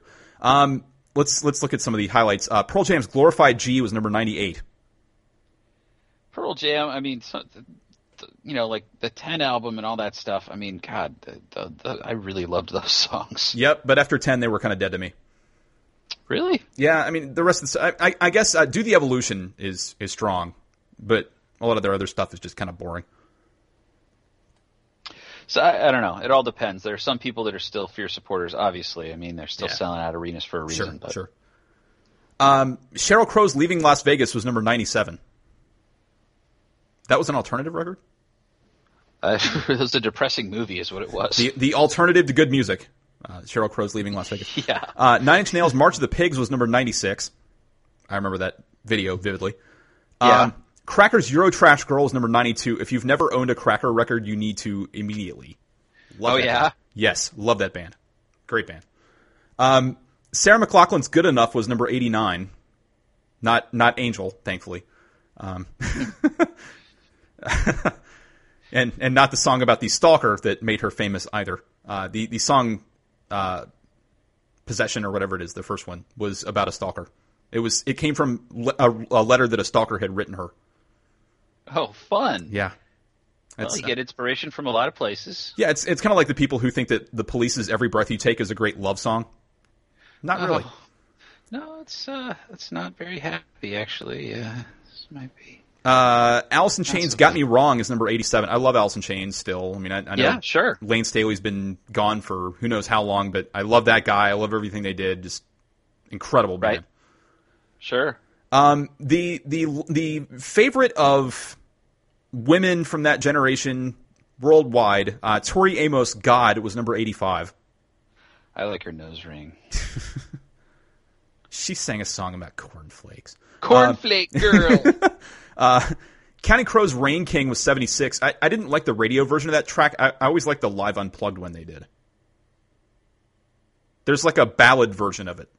There is. Yeah, it's really good, actually, surprisingly good. And, it, and I, I gave Adam Duritz all kinds of crap in the '90s, and with with good reason. But he actually did have some chops on that kind of stuff. Huh. All right. So- Well, more stuff for me to check out. Yeah, it was on a record called "Across a Wire." Uh, they they did it in New York, and I know way too much about way too much music wise. I'll freely admit that. Um, If you remember the the one hit wonder Lucas with the lid off, Uh, I I actually really liked that song. that was I did. yeah, that was number seventy three that year. I, I did. I did enjoy that song. What can I say? I do remember talking to someone who was like, "Yeah, I bought his album. The rest of the songs don't sound anything like it." I was like, "Yeah, that was your fault for buying the album." See, that's why you needed to rely on singles at the at the time. I believe that I did have it on on cassette single. Uh, the uh, the Blur Jock Jam's favorite, "Girls and Boys," was number sixty seven. Yeah, what a great song that was. Uh, another Alice in Chains record, "I Stay Away," was number sixty four. Very enjoyable song. Yes, absolutely. Um, Beastie Boys "Sure Shot" was sixty two and should have been higher. That I mean, that's one of my favorite Beastie Boys songs. I'm not uh, a worshiper of the Beastie Boys like No, other people are. Uh, at the same time, Sure Shot is a great track. Uh, yes, absolutely. I, I, I mean, that's that, one of that beat just makes you want to move. yeah. Of course, you know, any, anytime you can name check Rod Carew in a record. Absolutely. Urge Overkill's "Girl You'll Be a Woman Soon" was number fifty nine. Uh, famous for one of the soundtrack. yeah one of the notorious scenes in Pulp Fiction where uh, Mia overdoses. I was going to say one of the notorious scenes. I feel like that movie is just a series of notorious scenes. Well, yeah. Uh, I mentioned Sarah McLachlan's Possession. Sarah McLaughlin all over the list. Yeah, uh, Is not on the list yet. yeah. God, I hate that song. Uh, U2's "All I Want Is You" was number fifty-one. That also on the Reality Bite soundtrack. All right, that's yeah, strong soundtrack already, just based on songs we've named. Uh, Soundgarden "Spoon Man" was number forty-five, which always annoyed me because of the sounds of the spoons clinking in the background. I don't know, man. I, I actually thought that was a pretty good song. Um, yeah, good song. I mean, nothing wrong with Chris Cornell or anything he does, but still. Um, Green Day's "Welcome to Paradise" was number forty-one that year. Okay, so Dookie came out that year. I believe so. Yeah.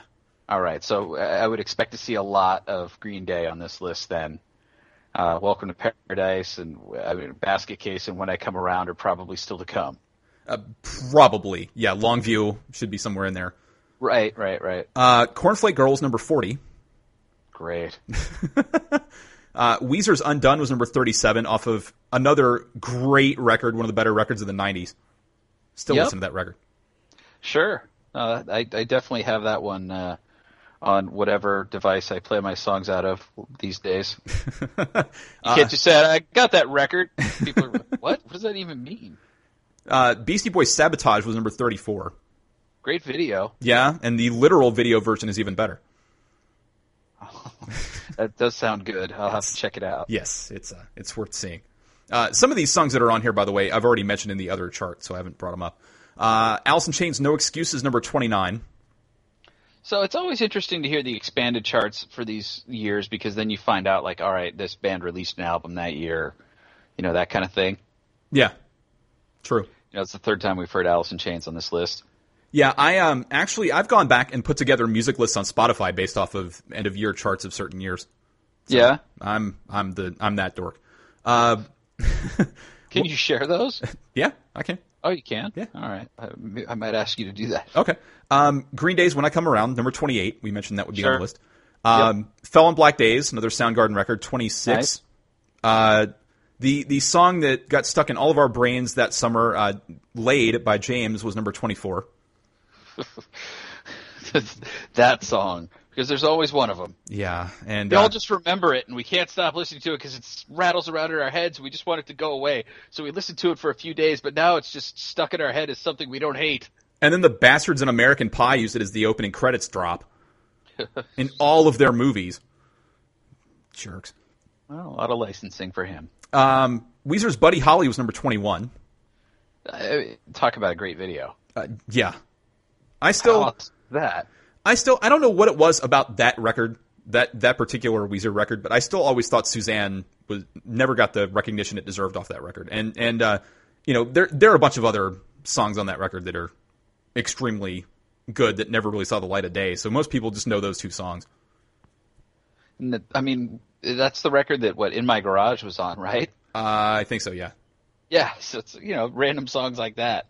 So yeah, I, I, I'm with you. People Good record. people still don't know Surf Wax America when you talk to them about Weezer, but You know, that was something that I really wish I could have gone to. Weezer did these two uh, a two night uh, run in San Francisco where they played the Blue album one night and then the Green album the next night,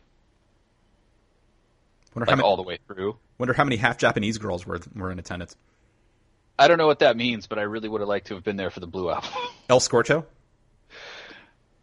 Is is this a video? No, the the, or- the opening lyric to the uh, to the Weezer song El Scorcho. yeah, that song doesn't ring a bell. I'm sorry. Well, go listen to it. Jeez, All right, well, we're in the middle of a show. sorry. So if you want me to just ignore you for a few minutes and then just come back in the middle of whatever you were talking about when the show's, you know, over at that point actually. I don't even have a couple minutes at this point. Uh, number 19 on that list that year was Liz Phair's Supernova, which, by the way, Exile in Guyville is an incredible record. I, I, I don't know about Liz Phair's other stuff because she kind of turned pop after a while, but uh, Supernova is from one of the better records of that year. And you, uh, when you have the lyric of, you know, you bleep like a volcano, quality stuff. That's dirty. Yeah. Uh, REM's What's the Frequency Kenneth was number 18. Oh, that's right. REM with a record. Yeah, okay, great. Uh, Longview was number 16. Sure. Uh, Candlebox's Far Behind was 14. Mm-hmm. the silence is telling. It's Uh, just like next. Yeah, it didn't make too much of an impression on me. the uh, the Offspring's Come Out and Play was 13. I loved that song a lot. I like that whole album. Uh, yeah, same. Uh, the Cranberry Zombie was 12. Yeah. Uh, speaking of getting stuck in your head, Yeah, there was they they referenced that on The Office actually. They had uh, Andy Bernard's character singing that to annoy him. Uh, the way to do it. I'll give you the top 11 because the 11th song is is worth uh, noting. Number 11 is Yellow Ledbetter, Pearl Jam. Sure. Great song. It's a great song. Uh, 10, Counting Crows, Mr. Jones. This- So this was the Adam Duritz you didn't care for? Eh, passable, I guess.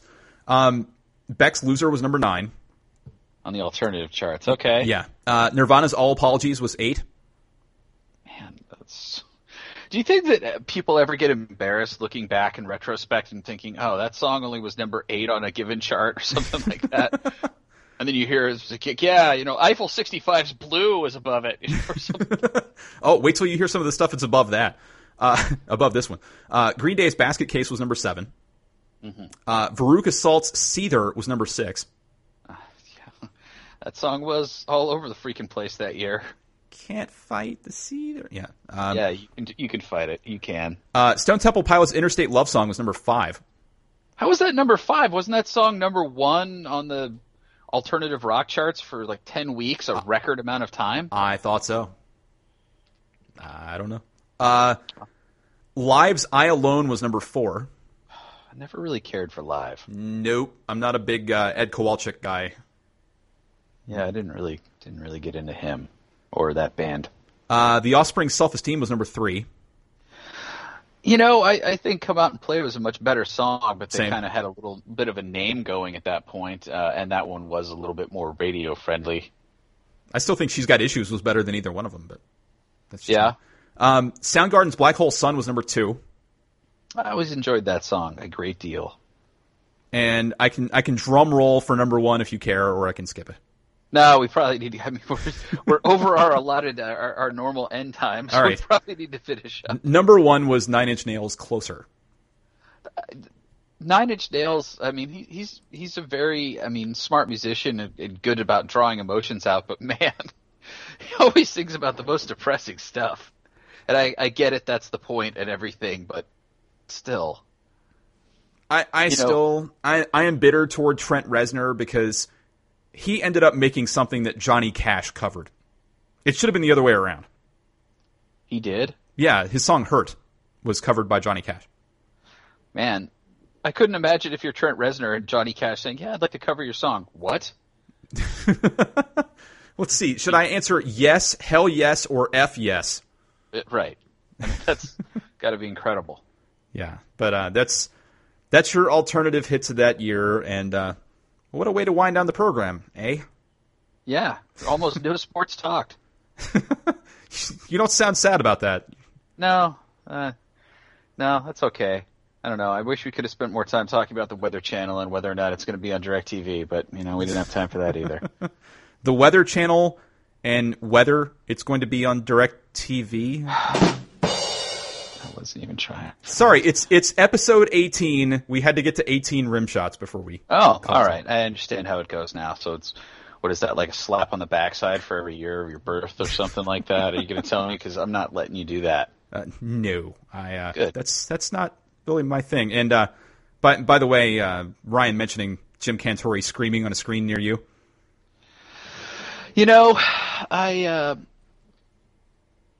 I really I don't get it. I don't. I just don't. I don't understand. I'm, I'm hoping that maybe we can have a guest next week that can explain just uh, what having a strong love for the Weather Channel is really like. But I don't know. That's that's for us to find out as well as you.